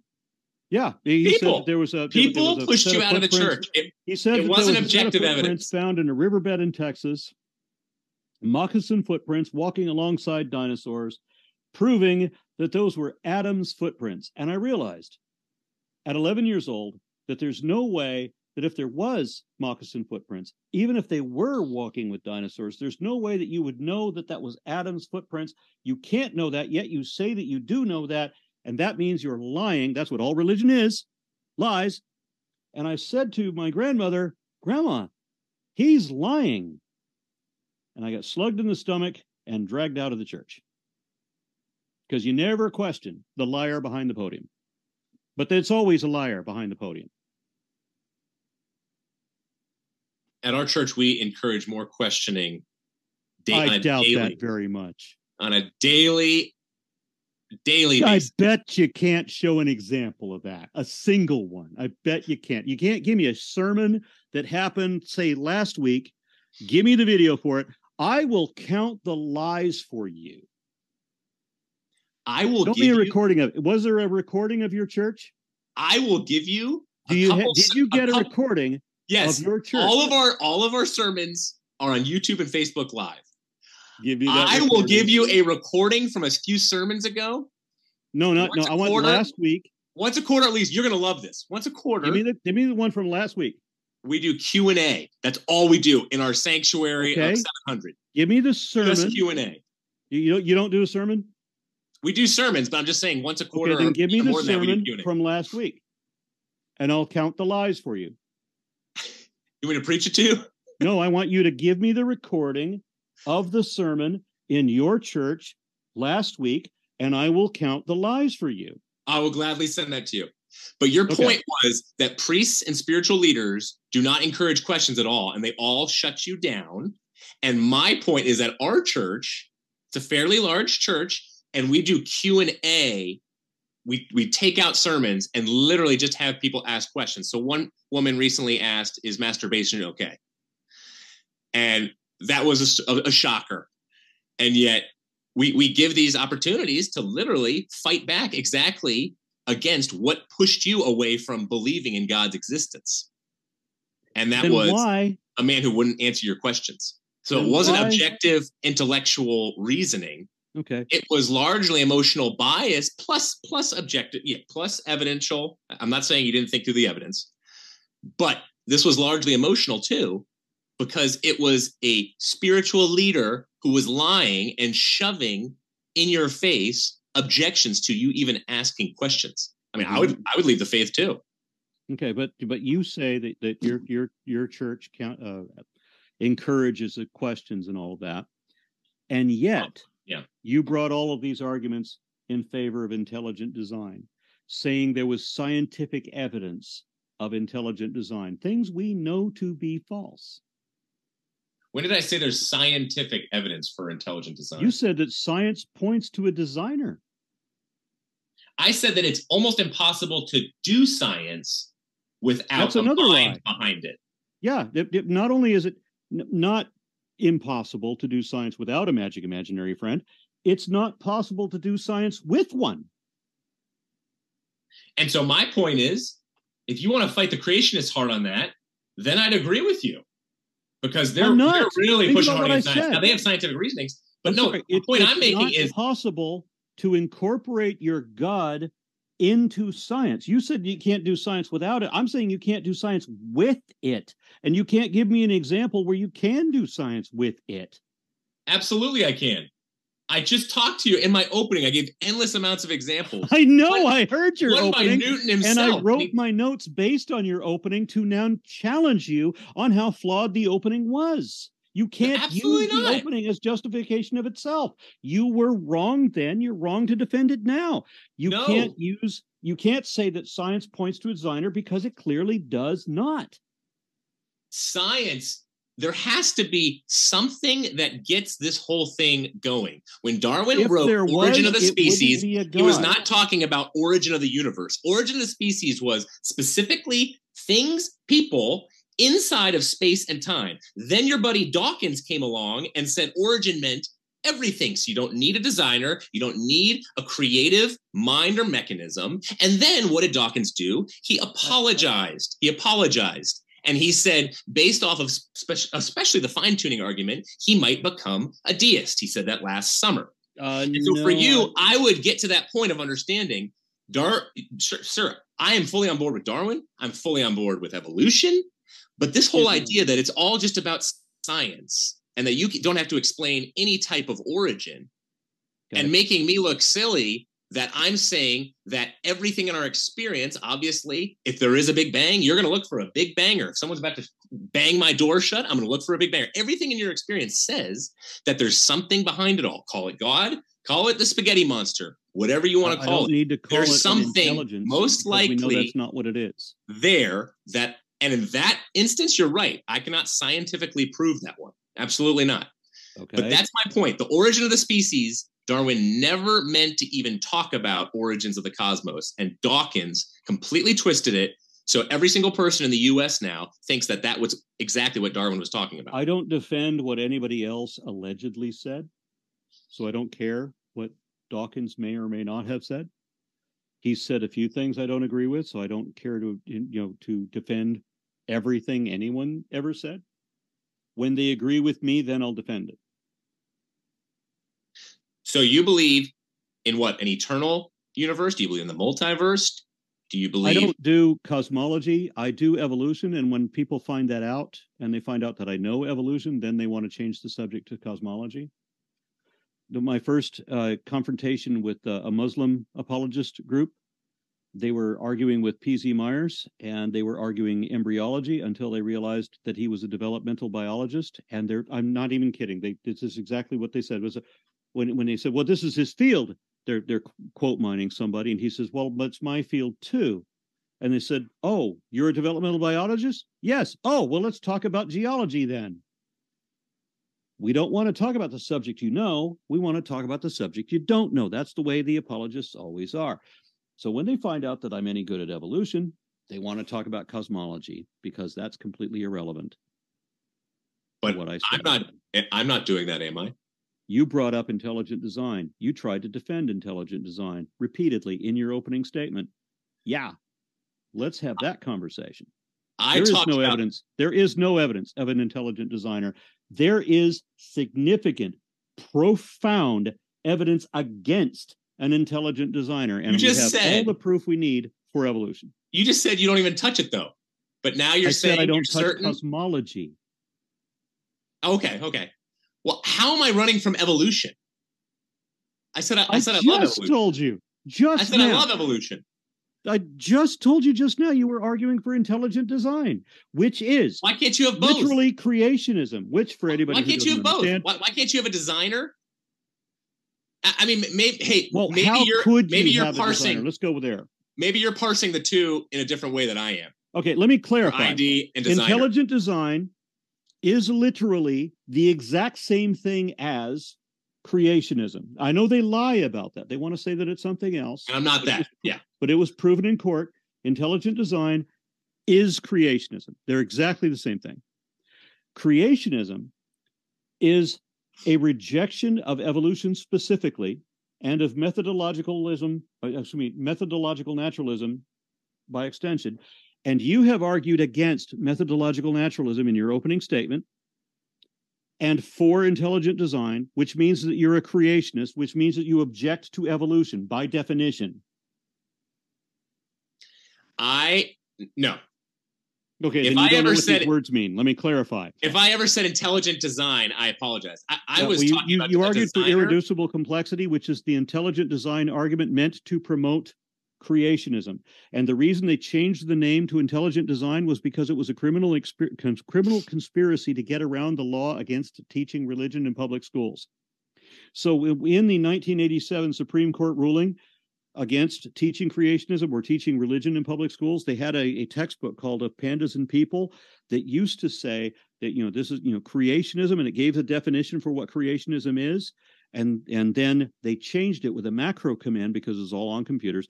They changed it with a macro command to change creationism to intelligent design. So then the word creationism became intelligent design but with the same exact definition. So that a, a superior intelligent being a supreme intelligence created magically all of these things without having evolved that's what intelligent design is it is literally creationism and the irreducible complexity arguments are arguments that these things cannot have existed the way they are. Uh, they haven't. They can't have come into position nat- right. by natural means. They have to have been orchestrated by an intelligence magically. We now know that every one of those arguments are flawed. So I would disagree. Historically, I would agree on what you, you shared there, but no, I think I think you can absolutely have irreducible complexity and fit that in even to evolutionary theory and being an evolutionist it's an argument I, I against a, evolution. So you're saying no, no it, it is against, against it. It's against it, but it's against it in certain at certain times in certain places, like with the eyeball or like with the cell now. But that doesn't mean you just erase all of adaptation, mutations, and evolution. No, I would totally disagree with that. Okay, well, I, I'm a little confused as to how you're you're you're advocating for intelligent design and criticizing methodological naturalism but you say you support evolution. That that you you, you you're contradicting your own definitions or your I would your own- macro micro evolution. I'm talking about I'm a micro evolutionist in terms What of is microevolution? I allow for selective adaptation and changes within the environment, within species, but I'm not And a random- macro evolutionist in the sense of there is no God, and so there's no room for the immaterial, the transcendent. You have to explain everything materialistically, and that's why I think when it comes to the moral argument, reasoning, rationale, when it comes to things like love, so many things in our experience are immaterial that the naturalistic worldview falls apart because it's so reductionistic and doesn't allow for the immaterial. Okay, okay. So we're we're gonna we'll talk about that in just a moment. I want to put, put a pin in that. No, I want to dive into that right now. The naturalistic position means Start the debate. Start. we don't assume magic. We know that we both know there's a natural world. We both accept that there's a natural world. You want to posit that there's also a magic alternative reality. I don't make that assumption. And because I don't make that assumption, you label me a naturalist and you call mine the belief, not yours. Yours is the belief. You have the belief that there's a magical alternative reality. I don't make that assumption. So you label me the belief and you tell me that I have to defend my belief in you not being correct about your belief. yes. You have so many belief presuppositions. It's scary. I don't have the presupposition. I don't have any. fighting for human rights, fighting for justice. You believe in the virgin birth of the universe. At least I have No, a woman who was a virgin. I don't believe there was a virgin. I don't believe there was. I have a birth. woman. I have a woman who was a virgin. You have nothing that was a virgin. I don't and everything have any. popped I don't into existence. a birth. I don't have Exactly. There are so many things you take by faith. It's scary. I don't have a belief at all. You I don't think you have a a whole bunch of things I don't believe. I don't think you have faith. You have endless amounts of beliefs. I don't have beliefs. Why Name did one thing I believe. Last time Matt and I debated, he said he has endless amounts of beliefs, but does not Okay? have Am I am I Matt? You are not Matt, but you I'm getting notice to the a point. slight difference in our hairstyle. the, the dogs are a giveaway too. Yeah, Matt hates dogs. Yeah. So, so I'm so not going to argue Matt's position. No, no, no. There was a reason I brought told that up. me, and There was a reason. And I just want to point out how many times you interrupted that statement because there's always people in the chat that say that I'm the one interrupting. I realize I do interrupt and I try to curb that. I'm trying to But- catch you. Yeah, exactly. Yeah, that No, was a bunch of interruptions right there. I don't believe any of the things that you just said, and you just admitted to the shifting of the of the burden of proof fallacy. So you're you you have a belief that there's this alternative reality that I don't assume. We both accept that there's a real reality with it, we, you know, the one that we know. But you also suggest that there's another one. The burden is pro- uh, per, the burden of proof is on the one making the positive claims. Why await your proof, and all instead of substantiating your weird assertion, your baseless assertion, you then criticize me for not being able to disprove you because you can't substantiate your position. And you think that's justified. wait, wait, wait. This might be an Wait, wait. opportunity. Well, if you There wanna are do, endless like, amounts. a quick Sorry. pithy response, and then Yeah. Aaron, if you want to go, or we got to wrap it up pretty quick. uh, I, I am so tired of the new scientific definitions on morality that atheists are getting. I'm so tired of the different versions of multiverses. I'm so tired of Did I mention any Of of that? Tunneling what- and did any of that have anything to do with what we were just talking No, no, about? I'm yes, I'm getting to it. I'm getting to it. I'm getting to it. It just shows how much magical thinking is getting put in place by on both sides. On both sides, I, I would agree. There's a lot of magical thinking that people Excuse me, there's no magical thinking on my side. But I think the whole issue is that again, you have the burden of proof as well because we're both making claims to knowledge here. I don't We're both mind. making claims to I don't knowledge. mind living up to the burden of proof for anything that I actually hold true. I can do that. You can't. And I the can't. things the things I mentioned when it came to beliefs, you cannot take an empirical hard stance and test it in a lab that here's why we should live for justice and human rights. Yes, here's how here's how somehow this place popped into existence. Here's why for didn't- example I don't believe anything ever. Here's why, for existence. example- that's one of the beliefs you pretended that I have that I don't have. what? Which one? I don't believe anything ever popped into existence. You do, but I don't believe, believe what you do. Do you believe don't it existed blame forever? for you believing that. If you believe it's eternal, then then I take it back. I believe it's eternal. You believe the universe is eternal.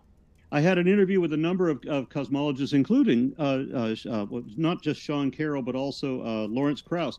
no the, the the author of a universe from nothing he doesn't actually believe the universe came from nothing so what i've gathered from all of the cosmologists that i've talked to is that even in, and that there are multiple models here nobody actually knows for certain you know what what the, the when you get right down to the grid of it uh, they're very very confident after the first second but prior to that nobody really knows that's what i'm getting I could be wrong about that because I don't do cosmogony. I don't cosmogony. I don't care. I literally don't care whether or how the universe had a beginning. I don't certainly don't have a belief about things I don't care about. But what I've gotten from cosmogonists is that is even in models that have a singularity, that singularity is eternal. It does not matter whether or if or how the universe had a beginning. But what I'm hearing is that it didn't. This might be a good opportunity, Stuart. I know that you've got another round in the chamber ready to fire back, but I think this is a good opportunity to go to Q and A, so we're not here too late tonight because we've already gone a little bit over that open dialogue. So I do. Want I really, jump. yeah, I, I'm I'm sorry we didn't even get to the meat of that. No, I know. I I feel the same way. I just want to jump into this because we do have a lot, and also the good thing is some of these questions definitely match up with what's been discussed, so it'll it'll hopefully give a chance to kind of flesh out some of the stuff that you guys want to go deeper on.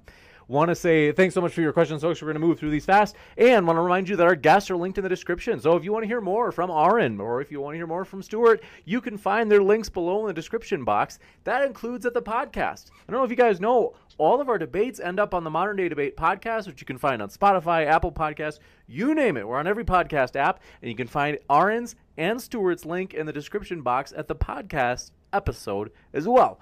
We're going to jump right into it. Thanks so much for your question. James W. says, after show at Amy Newman's channel, open mic, help us celebrate Aaron Ra's win over, uh, over Stuart. Tell us why, uh, what you think about the debate. Thanks, Stuart, and thanks, James, and thanks, Aaron. Thanks very much for that. And, and thank then... you, James, for declaring me the winner so so early. Let's see. Oh, Flamio says, is Satan Yahweh's attorney general and prison warden? If so, it makes sense why Yahweh doesn't destroy Satan. Satan is an employee or minion. I don't know if that's sincere, Stuart. I don't know if you want to address it. This one coming in from. You can just interject. Just jump in, Stuart, if you ever feel like it. Otherwise, the trolley ones are the ones I'll just move past for fast. Jeremiah Gal- Gallagher says, Hey, Stuart, what do you think about Ra, Aaron Ra being a Satanist? I think they just mean Aaron Ra. Pretty neutral and yet very enlightened at the same time. Interesting. Franco Trujillo says, Thanks, Aaron Ra. Doing good work. Helped me on my journey out of Christianity. This one from Thunder Stewart says, What is the best sandwich? Thanks for that. You guys have a favorite sandwich at Subway or anywhere else? Oh, the, the White Russian. Roast beef. Nice. That's that's specific. Aaron, you oh. seem like a guy who enjoys a Reuben. Am I right? What do you like for sandwiches? I, well, I, I, I, am a big fan of pastrami. Yes. Ooh. Nice. This one coming in from Thunderstorm says, oh, "We got that one." Is let's see. I want to make sure I read these. Guy with the hair says, "Is Stuart's argument that Darwin had a floppy wiener, therefore God?" Just to clarify, I think Stuart that came out uh, with the, the pause was in the wrong place to where someone just like when I said just like when I said I thought Aaron got poked.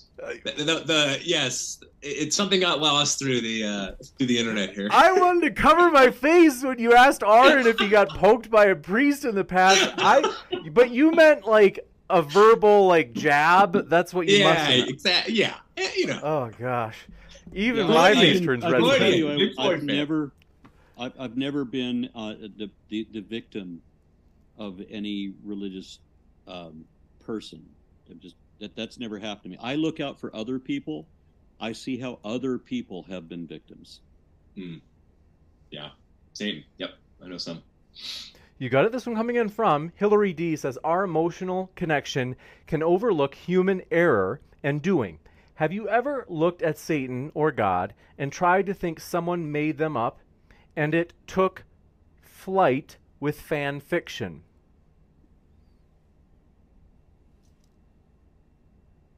Oh, that's for me. I'm not I- I sure if thought it's so. rhetorical or for or for you. Yeah. Go for it. Yeah, I- I mean, sure, absolutely. That's why you got to look into your background beliefs, your horizons, and yes, your emotional reasoning, your confirmation biases. You got to sift through all of it and then decide for yourself. But the sociology of knowledge by Peter Berger up at BU clearly talks about how me and Aaron are impacted by those around us and our worldviews way more than we'll ever be able to realize. You got it. This one coming in from Do Appreciate It Bob says, God is misanthropic, Satan is humanistic. Yes. I agree. You want to, ex- if you Well, do want to address that, I that. agree that Satan is humanistic, and Satanism is just humanism in Gothic outfits. You got it. And this one from, or Stuart, I want to give you a chance if you did want to address that because they, being misanthropic, if I remember right, that would mean like not for humans, or in other words, kind of opposing of humans. Yeah. So- What was the question though? He said God is misanthropic, but Satan is humanistic. Yeah, is that, is that a question? I would I would disagree with that. Asking but you if you agree with that. I, I would disagree with it, but based off of what Aaron just said, I, I'd want to look into it more. That's fascinating. I saw the Super Bowl and how many Satanistic symbols there were on Rihanna and others, and so no, But I I bet you there wasn't one Satanist involved in that whole production. exactly. That's, that's what I was thinking. It's like This one from Christopher Custon says, "I had to be taught Christianity. Why didn't I have this God belief since my birth, Stuart?" well, I don't believe everybody is instantly given proof that God exists as soon as they're born. No, different people come to believing and building a trusting relationship, not just some mental assent with God at different stages. For me, it was 10 years old, but then I almost dropped everything my sophomore year of college. And so, no, it, it yeah, I, wouldn't say everybody is born with a certainty of it. There are many studies out there that show that on both ends. I bet Aaron would have his own studies showing whether somebody is actually born with this innate desire to know God. And so, no, you, you could, it, it's up to you. you. You've got to decide, and based off of your free will, and that's what God has given us, and that's where we have the ability to love or not love, and to decide to follow Him or not. Yeah, I, I want to add to that. Our ability to love or not love is completely independent of whether we were fooled by that particular lie.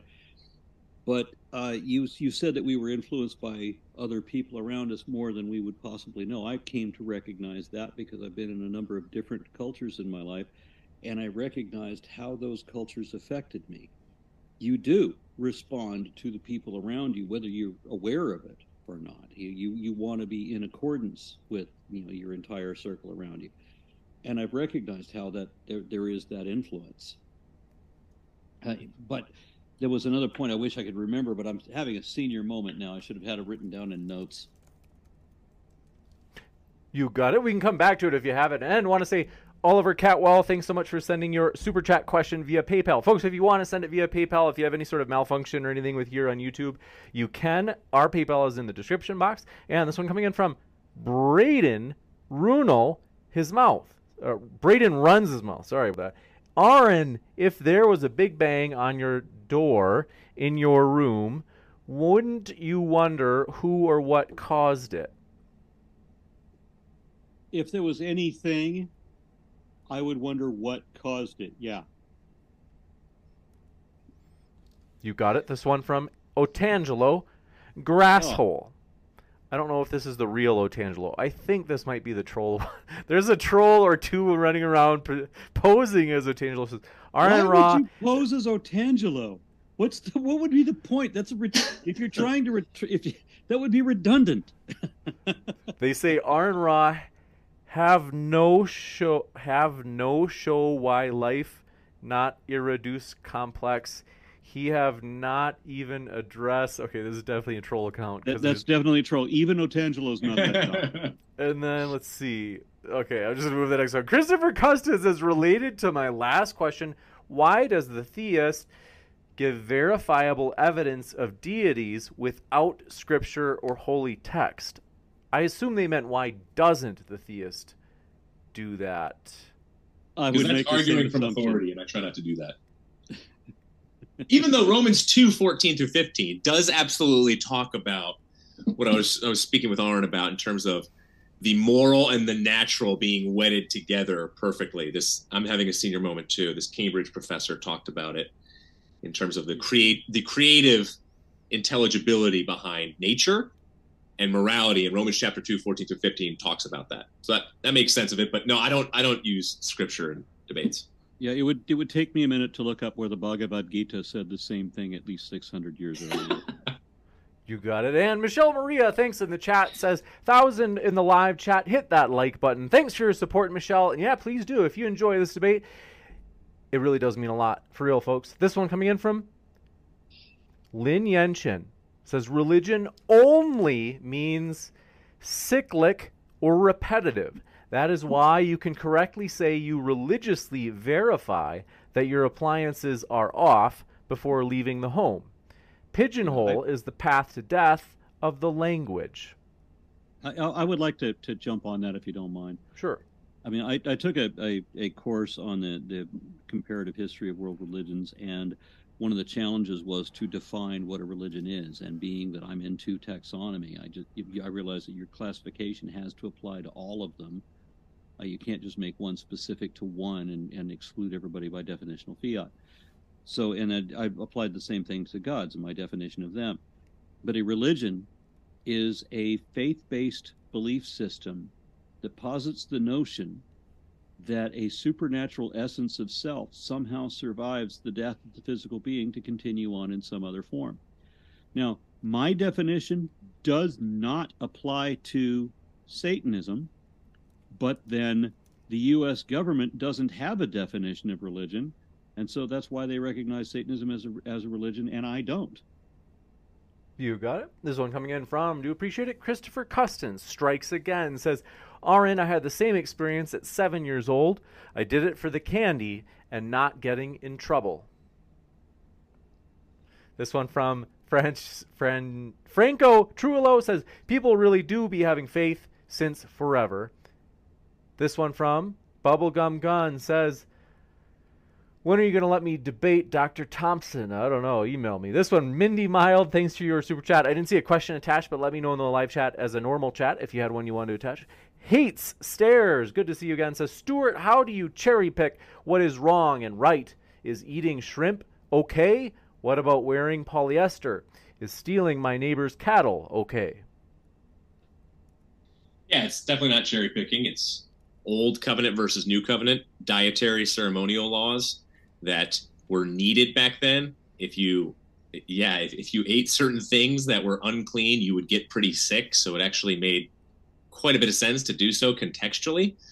Obviously, in the New Testament, you do not have that. Today, we do not have that. We have different forms, mechanisms to clean things, for example. But it also pointed, in terms of the dietary and ceremonial, to more, much more of a pointing to that Jesus Christ could ultimately be the only one who would make us clean by dying on the cross for us. And so the old covenant was shown to be how people were constantly trying to make themselves clean to go into the holy of holies for example, but they constantly fell short. So there's there's both angles to it. You got it. Thank you very much for your question. Charles Laner says, RN, do you have confidence that the laws of logic that are true today will be true tomorrow as well? And if so, what evidence do you have that it will be the case, other than, quote, because that's how it's always been, unquote? How could it possibly not be? You got it. Bubblegum Gun strikes again, says, Aaron Ra, would you debate me one on one on evolution? I don't know if you know this guy, Aaron. I suggest no, but but it's I, I've never heard of him, but it doesn't matter. I don't think I've ever heard of him, but I mean, it's not a familiar name. I'm open to having conversations on evolution. I, that's a subject that I do understand, and I'm happy to help any creationist who, if you still believe in creationism, call me. I'll be happy to have a live video conversation with you, and I can help you. You go to this one coming in from Ryan says credit where credit is due, Stuart. Your conviction to continue to do debates, despite losing embarrassingly, embarrassingly, is impressive. They give they're ribbing you in the old live chat, Stuart.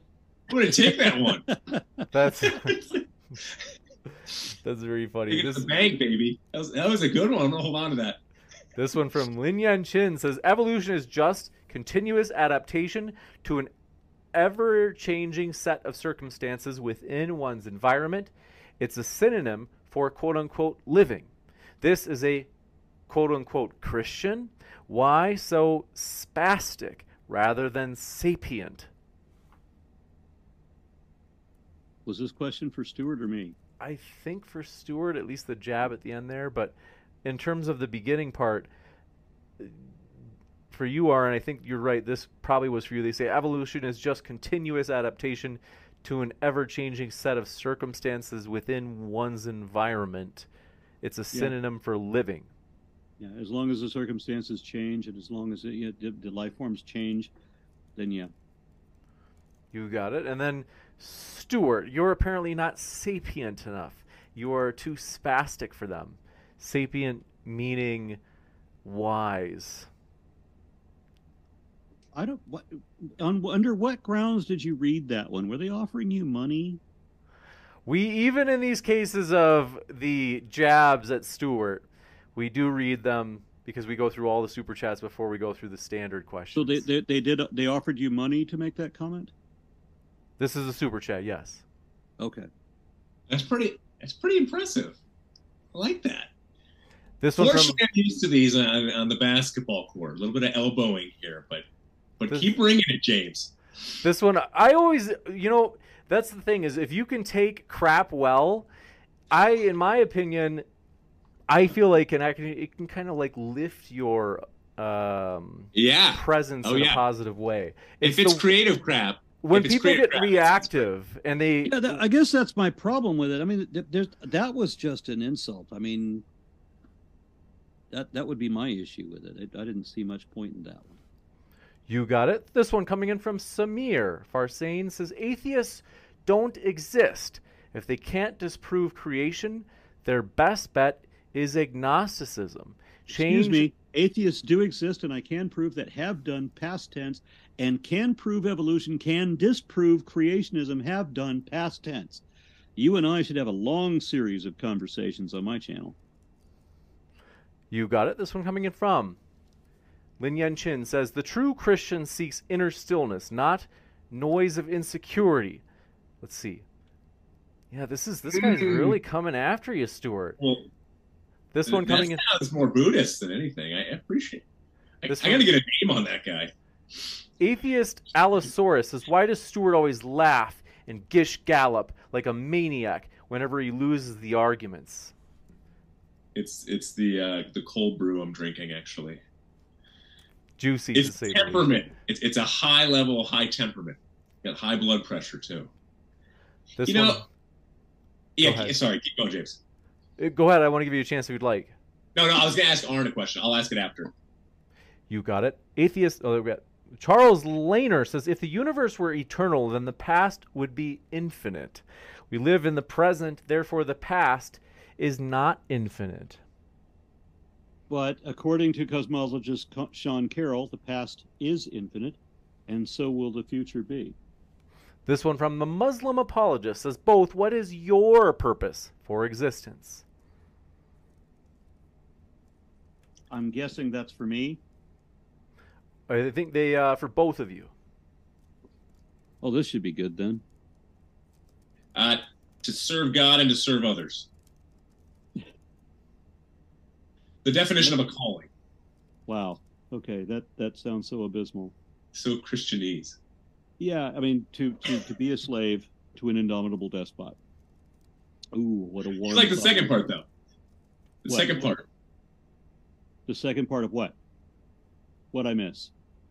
No, the, it's point one is to serve God, Uh-huh. and when you serve God, you flourish the most as a human being, joyfully, physically. Recent Harvard study came out with that. One came out in 2018 too that we could go into, and then to serve other people, which is obviously when you're serving others and living for another person and loving. That's when the world is at its best. Okay, So so, that, two, I think, that's make- the part I'm in, and you're also in servitude to an indomitable despot. But why are you in that part? Is my What's a good good reason for I'm? I'm a- I'm Like I understand it's a de- I understand it's a decent reason that Aaron could probably think, but I- why? because This- I understand this- there's not a great reward in in uh, being selfish and self-serving. but the the selfish naive though, like We like evolved as a social animal. We need human companionship why not be a free rider? because we care about other people unless we're Why? dysfunctional. Why that? wh- wh- Why would you do that? Because See, I have more of a motive. I I- just explained mo- that. There's much more of a reason. Now, my reason could be totally fallacious, but there's much more of a reason behind my worldview as to why to serve somebody than yours, which is much more societally based and supposedly we should just do it. I'm at least serving people that are real. Okay, not, see, that's making something up and then and trying to, to imagine that Non sequitur. I die, it my my death is not even relevant. We're talking about you know the if if somebody is in need, and I'm able to help them, I can help them, right? And Right. so I would do that, right, and I do. right. Why? Why would you sacrifice? Though is the whole question. Why would you sacrifice your own time, physical well-being, resources? I mean, I could see you just doing it and just say for my common man. Does that person need help? But is that is that good enough? Like, why would you do that? Does that person Altruistically. need help? Does the person need help? Yeah. Uh, either way. Their reason good enough? Does it have to be my reason? Well, if you're going to act, it has to be generated by some type of reason on your part. Yeah, if, if that person has a need and I and I'm able to fill it, you know, without without compromising my own ability to continue. Yeah, I would just say from that worldview, it makes sense to be nice, but not real, but not really nice. And what I mean by that is, distinction, and I, and I also don't get from your perspective. here's what I mean. What I mean is, from your from the naturalistic, atheistic perspective, even throw humanism, what, whatever. Don't, don't worry about it. Just from what you've described, I still don't understand why you would serve somebody over in Malaysia who's really hurting. I know you would because you, you are a good guy. I, I've had many conversations with you, but why, why from your worldview would you sacrifice so much? I, I just I can't get there.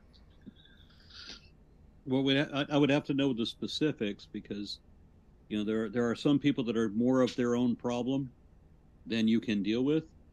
I've had to walk away from from personal friends that there's only so much that you can do, and when it comes down to the point where all they're doing is lying to you, and and everything you do to help them is just for waste. There's a there's a there's a certain point where you just got to say, hey, um, I can't do this anymore and you're on your own. I had to do that less than a year ago. I had a friend for decades uh, who was deep in addiction. I knew he wouldn't get help if I didn't take him, if I didn't if I didn't make the arrangements myself, if I didn't drag him physically there myself, if I didn't take him to the pharmacy to get his medication myself and watch him take that and and all of that I had to do because I knew he wouldn't do any of it. But I can't force him to take the fucking pills. Hmm. And then when I found out that he didn't take the pills and he lost another job again for being drunk, I thought, okay, this was the your sixth time in a year. I, I can't do this anymore. So there are limits. This one coming in from Forte says, "Is there an argument for not spreading atheism from the view that religion is a byproduct of evolution and as such offers many benefits to the believer in terms of health or whatever, lowered anxiety, uh, lowered depression?" They say the Robert Sapolsky argument. I don't argue for spreading atheism. I'm I'm an advocate of truth against lies. Religion is a pack of lies, so I don't lie. That's that's it. This one coming in from, do appreciate your question as well. Notion Slave says, atheist worldview. In the atheist worldview, we exist for no reason, no purpose, just a giant energy ball strangling itself. May as well believe we live inside of Barney's butt. Like Barney the dinosaur? I don't understand what is the fascination if if if you're not the if you're not the reason the universe exists, if the universe wasn't created just for you, if you don't have a special purpose, then you have to be morose. I, I don't get that. I've met so many Christian believers who really think, and one of them actually said to his own congregation, he admitted that he was completely irrational and he had no justification for believing what he did. But he said, if if what you do five if what you do today doesn't ma- still matter five billion years from now, then it doesn't matter now. He said, if he couldn't live for absolutely forever, then if he only had a temporary lifespan and that was it, then he said, then there's no reason to help anybody else. There's no reason to prolong life or to minimize suffering. You just may as well just hurt as many people as you want to. I don't remember. I don't think he said that last part, but he he did say the other two parts. And I thought that is the most nihilistic perspective I've ever heard from a guy who's arguing against nihilism. That was disgusting. If you can't live for you know five billion years, then then what you do to help somebody today doesn't matter today. That's just wrong every way possible. You got it. This one coming in from. Do appreciate your question. Zero glitch says question for Stuart. Since you say both sides have the burden of proof, what's enough proof someone can give you that would make you concede your belief in God? Show me the body of Christ. Well, that's uh, yeah. uh, If, so if if if Jesus was, um, as some have suggested, either a compilation of different characters into one, uh, and that the stories of his crucifixion were confused or conflated with uh, you know, events that happened to other people, or that he wasn't necessarily put in his tomb but was left to the dogs to tear apart and all like that. Well, then you're never going to see that body, are you? my my experience has been that uh, when I present this uh, hypothetical situation, that if people had a time machine and an Aramaic translator, and they could go back with the TARDIS and go look for Jesus, that if, if even if they could find him, if they could find his body and see it rot, I've had Christians tell me, and I've got documented evidence for this because it's still available online. They admit that they would still believe it anyway. And I encounter atheists all the time on university campuses who say that they wouldn't, even if it was true, Christianity, that is. And I would say, just to Aaron's point, exactly, you're not going to be able to turn up a body now. I would have to see like an ossuary that literally had written out, like, hey, this was all just a big hoax. And then I would need that connected to other ossuaries with these. I want to clarify something here. If I have a personal religious experience, I've had personal religious experiences as a Christian and as a pagan, and I had them as a pagan after. And the ones I had as a pagan were better than the ones I had as a Christian. But I've learned how deceptive those religious experiences are. So having that personal religious experience means nothing to me. I need objective verification to know that I'm not fooling myself. As a matter of fact, that's the very reason that I'm not still a Christian when I was a reborn Christian, floating around in this euphoric daze for hours, I had the presence of mind to ask a friend of mine who at the, who at the time we were just high school kids, but I mean this guy it later became a Southern Baptist uh, preacher. I said, "How do I know that this elation that I'm feeling is really the power of Jesus, and it's not that I'm not just fooling myself some way through a trick of the mind?" And he told me, "Just keep telling yourself it's Jesus until you believe it." Act as if. Wow. the fake it till you make it thing Yeah. broke my Christianity in an instant. Yeah. That would break mine too. You got it. Thank you very much for this question coming in from Amy Newman says after show after the debate, another amazing debate. James, question for Arn and Stuart: What would change your mind that a God does or does not exist? Stuart, we already kind of heard from you, but Arn, any thoughts? Yeah, there's a number of things like when we when, when I argue about evolution, I, I show people what we can verify. And when I say something is true, you don't have to take my word for it. You don't have to take anybody's word for it. We can go out in the field and see it yourself. Right? We, we can we can go into the lab and see it yourself. There's so many different ways that I can demonstrate the truth of this thing. But with God, all you've got is one storybook contradicted by all of these other storybooks that talk about different gods. And nobody has any verifiable truth to anything. nothing that can be objectively verified. We and if if there was really was a God, and especially if he was going to be such a bombastic asshole that he would dare to damn somebody to hell forever and ever and ever for not believing in him, then it is his responsibility to make up for this huge mistake of not providing any evidence and, and giving us only only the most untrustworthy liars that to, to convey his message to us and stories that we know are, are fractured fairy tales and completely false it's god's fault i don't believe god needs to know how to fix that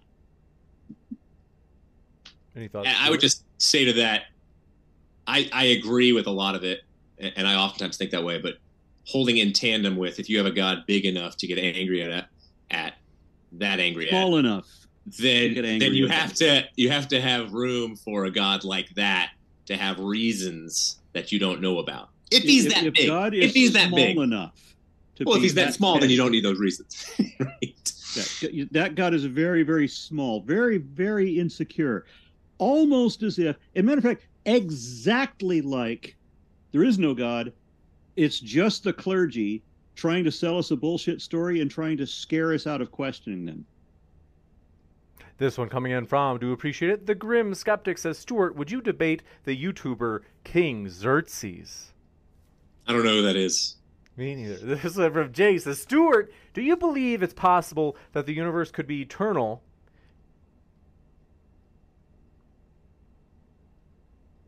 Uh no, I don't think it's it's eternal. It wouldn't shatter my faith if there was like say like a multiverse, because I still think there would be a creator behind multiverses. But that's Aaron. Aaron help me there though with the eternal perspective tonight. it's i hate the cosmology question because it's completely irrelevant to everything i study people creationists argue with me all the time that we are not evolving apes and the argument they always bring up is where did the universe come from that makes absolutely no difference if the universe had a beginning we're still evolving apes if the universe is eternal we're still evolving apes can we get back on the topic but they don't want to they ultimately they want to defend the, their their fairy tales in the bible why do you go back to cosmology? We know the Bible's fake. Let's look at this. Let's look at all of the different evidence for why the Bible's wrong.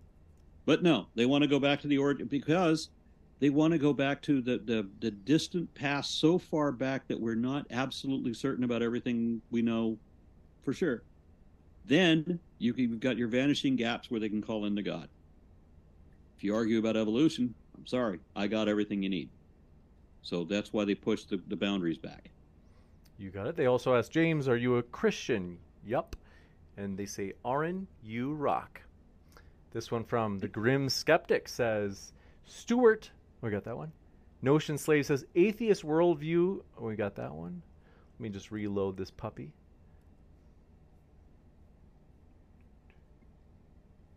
Thank you very much for your question. Fetor Mephitis says, Did you skip my super chat question? Nope. We're just getting to it. Thanks for your patience. This one coming in from, bear with me, folks. I've got to reload the page here. Our guests, Stuart and Aaron, are linked in the description box. If you have not already checked out their links, we highly encourage you to. Even if you disagree with them, there's a value in it. In the sense that if you disagree, it's good to at least understand what you're disagreeing with, right? So, in other words, if you disagree, hey, you could still learn just to be sure that you're kind of like, okay, I get exactly what they mean. I can strongman them. Uh, what is it? Steelman them, as they say. Eddie Eddie Dean says, RN Raw, on the topic of helping others, it would help me emotionally if you show us one of those beautiful creatures behind you. I'm looking to get my first snake. Which would you suggest as a starter? That's a fun question. Yeah, it is. I'm sorry. I have the I have a wall of snakes behind me. If anybody's curious, uh, I used to say that it was corn snakes would be the easiest ones, but but I realize it's ball pythons. They're slow. They're easy to take care of. They have very few requirements. You want to make sure that you maintain the temperature and humidity and all that, but it's really easy. They're sluggish. They're derpish. They don't run away from you like corn babies can. Uh, more importantly, I want to I want to add to something uh, on Stuart here. I have debated a number of people that have been hugely frustrating with me because they lie. It's not just that we have a different opinion.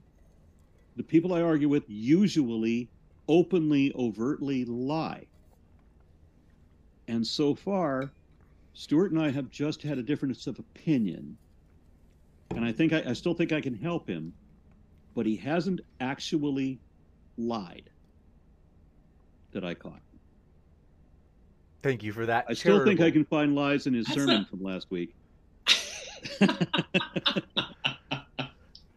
appreciate your authenticity, Aaron, and uh, Well, your- yeah, I can't think of a, a, a debate where where somebody hasn't just come out and bald faced lied, and I've been able to call him on it.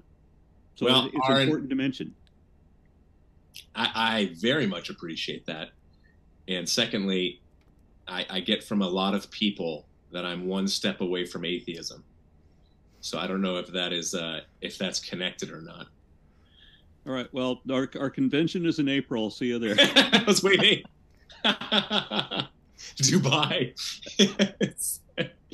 This one from Samir Farsain says, "Not true, Aaron. Would you like a clip of Lawrence Krauss himself insisting, yeah, nothing, no space, no time, no matter, not even quantum fluctuations." He, div- he yeah, not even quantum fluctuations. No, that's not. I've been to. I've seen his talk a number of times, and I've talked to him about this a number of times. But I don't remember him ever saying that there was not even qu- quantum fluctuations because he his position depended on that. Hmm. This one coming in from Franco Trullo strikes again. Says, "Aaron, would you like heaven if it if you weren't stuck there for eternity? So like a temporary visit." when I was 12, I remember praying to God to to spare me that. Just let me die. Like we're supposed to. Don't make me have to sit through an eternity. You got it. This one. Oh, but I think they were saying, like they said, let's say you could, could just be a temporary uh, visit instead. So like, There isn't anything remotely appealing about heaven at all. I want nothing to do with it. what if Stuart's there? Ooh. Spice it up a little. this, this one from Harrison Bridges says, Aaron, please accept my friend request on Facebook. You got a fan out there. And then Kent McLeod Jr. says, For Aaron, please explain in detail how and why Christianity was legalized under Constantine and spread during his reign. Constantine found the the strategic value in the emerging cult of Christianity. And whereas uh, it had been under the Romans, it was illegal to be a Christian up to a certain point. When Constantine adopted that, within 70 years, it became illegal to be anything other than a Christian. You got it. And this one coming in from, do appreciate it, Hill Hugger says, For Stuart, how did words and sound exist before our universe did? And how do you know this? Um, I said without human beings, rational logic would exist. And I was saying that most people would buy into that type of reasoning because you don't just get rationality and reason just from us talking. We think we get it from an outside source, most likely. You got it. Phaetor Mephitis, thank you for your. Is that, I saying? Phaeton uh, Mephitis says, Do either debaters believe that what we understand or see as our existence could be the product of an ancient higher life form? Maybe like a simulation if there were aliens from a I don't billion know what years a ago. higher life form is, but I'm going to say no. Agreed. You got it. This one coming in from you, you guys agree. All right. This one from Jay says, Stuart, do you believe it's possible that the universe could be eternal? Oh, I think I asked that. Forgive me. I think I asked Yeah, that. yeah. This one from the Grim Skeptics. We got that one. This one from Notion Slave says atheists. We got that one. Eddie Dean, thanks for your question. Says got that one as well. Harrison Bridges says Stuart asked why he would take the time out of his day to help someone else. Sounds very self-serving. P.S. uh, We got that one. Uh, did we get that one? Sorry, guys. I, I got that like my my eyes are jumping uh, from line to line. Did you hear it, Stuart? What about the self-serving? Oh yeah, let me just two moments. I'm loading this puppy up. They said.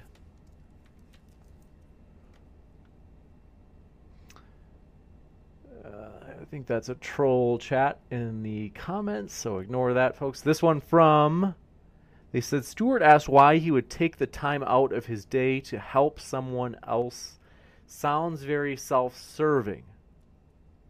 Oh, I think that you it might have been when you were saying like on a assuming a secular like a, an atheist naturalist position. I think as rhetorically you were saying like so why should I help someone? You were asking that question to Aaron, and I think that they were meaning that you personally were saying like on your own worldview you don't like helping people. Does that make sense? no. If you no, if my- you really are selfish and you really don't want to help people, buy a sports car or a motorcycle and have that as be your, your only transport. If you make the mistake of doing as I did and buy a truck, you're going to help people move a lot. That's that's the worst. this this one from Charles Lehner says why it matters. Everything that begins to exist has a cause. The universe began to exist, therefore the universe has a cause. I think that's this one got but addressed. the universe Charles. didn't begin to exist. Yep, Aaron is of the position that it's eternal. Daniel Seamster says mind learning evolution from Doctor Hovind. Okay. Um, Convicted fraud Hovind, not doctor. They say they say Aaron Ra question mark. I think they mean like what are your thoughts on this? I think we just heard them. Any other thoughts? Mind I don't know what they mean by mind learning evolution from Dr. Hovind. I know who Dr. Hovind's supposed to be, but I I don't what I don't know what they mean by mind Stuart, isn't that a blissful thing? James doesn't know who Dr. Hovind is supposed to be. What kind Um, of a sheltered world does he Oh live no in? no! that I know who that is. this I was saying I don't understand the. Hope it's not coming back on. Yeah. Uh, there's a lot of, but anyway, this one from Jay says, Aaron, when you believed in God, did you ever believe He talked to you? If so, looking back now, who was talking to you? Okay, well, I, I never believed that God talked to me. I asked one question in my prayer. I asked one question of God that I can, I can honestly say is answered, and it was the prayer I alluded to earlier. I, I, I challenged Him to because I read the Bible for the first time. Uh, well, not the whole thing. I, I, I didn't get very far into it before I threw it across the room in disgust because it obviously wasn't the words of a supreme being. It clearly wasn't a God of wisdom and love and all of that. I, I and I in the privacy of my own room, just like it says in Matthew, I prayed to God to justify the horror and atrocity and ignorance and stupidity that was attributed to him in the Bible. And that if he would not, if, if he couldn't do that, then explain how the Bible got him all wrong. And if he couldn't do either one, then he could not have my soul. I was ready to damn myself to hell rather than be in the presence of and have to be subservient to an evil despot. And I can honestly say that that prayer was answered because the entirety of my life experience after that has proven again and again and again, almost daily, that the Bible is a load of crap, that it got everything wrong, including God, if there was one. You got it. This one from. Okay, Lieutenant Gregory Stevens. I think that's the troll chat. Let me load another one. Just give you Stuart's email if you want to talk. This one, want to say remind you folks that our guests are linked in the description. Samir Farsain says, Aaron, have you considered what if it's not God's fault, but rather what if it's humans' fault for wasting our lives trying to disprove his existence instead of seeking him? I don't know anybody who tries to disprove God's existence. Again, is shifting the burden of proof. You're making an assertion that there's a thing. I say, okay, show me. Well, I can't show you. You got to prove there's not. No, that's not how this works. This one from Eddie Dean says If all knowledge of science and religion were to be wiped off the earth in 2,000 years, the same science would emerge, but different religions. Do you both agree? I do. Read the beginning of that question again. 2,000 years, science would. I think they're saying like if all that we, all sort of documentation and even like internal knowledge or beliefs were wiped away regarding science and religion, they, and then like let's say we'd like started from a clean slate, and like just restarted humanity with no belief or knowledge about these things. 2000 years later the same science would emerge in other words the same mainstream theories like let's say the big bang or whatever it might be they say, but different religions would take the place of, for example, these kind of the old religions of Christianity, Hinduism, etc. Yep. I mean, it's it's impossible to say, but I doubt it. Yeah. it's not impossible to say. Yeah, it, there there would definitely be different religions, but the same science. Well, there would be more religions. Yeah, But it they'd be new ones. They wouldn't be the mean, old ones. It depends if what would history would history have been totally different? Yeah, if history No, would have. we're, we're, we're talking about if all knowledge of history was wiped. Somehow, people with no knowledge of history are survive a, a, a global nuclear war, say, and you have you come out into a new world from this, Yeah, and yeah. then eventually they're going to figure out how science, how things work, how nature works, and so Yeah. the, and they're going to find evidence in the dirt. The same science will emerge, but it would be different religions. I no, I don't think so. Uh, some of them, yes, but not the true religion.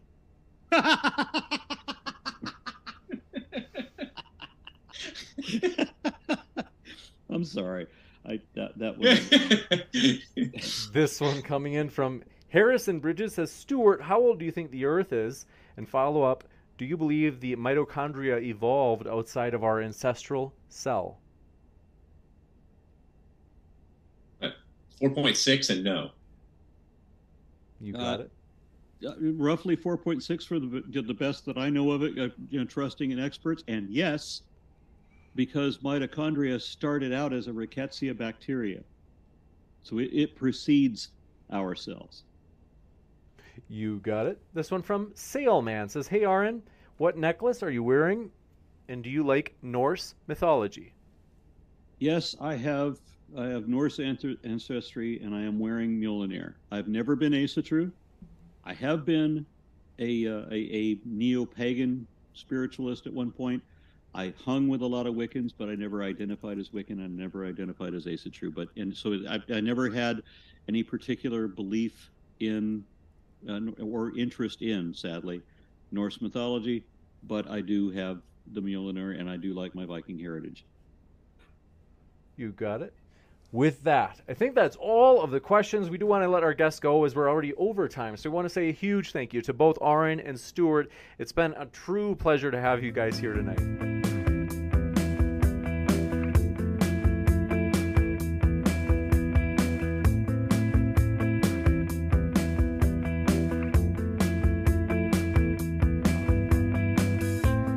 Back to Next Generation Saints. I hope you've really enjoyed this broadcast of this podcast.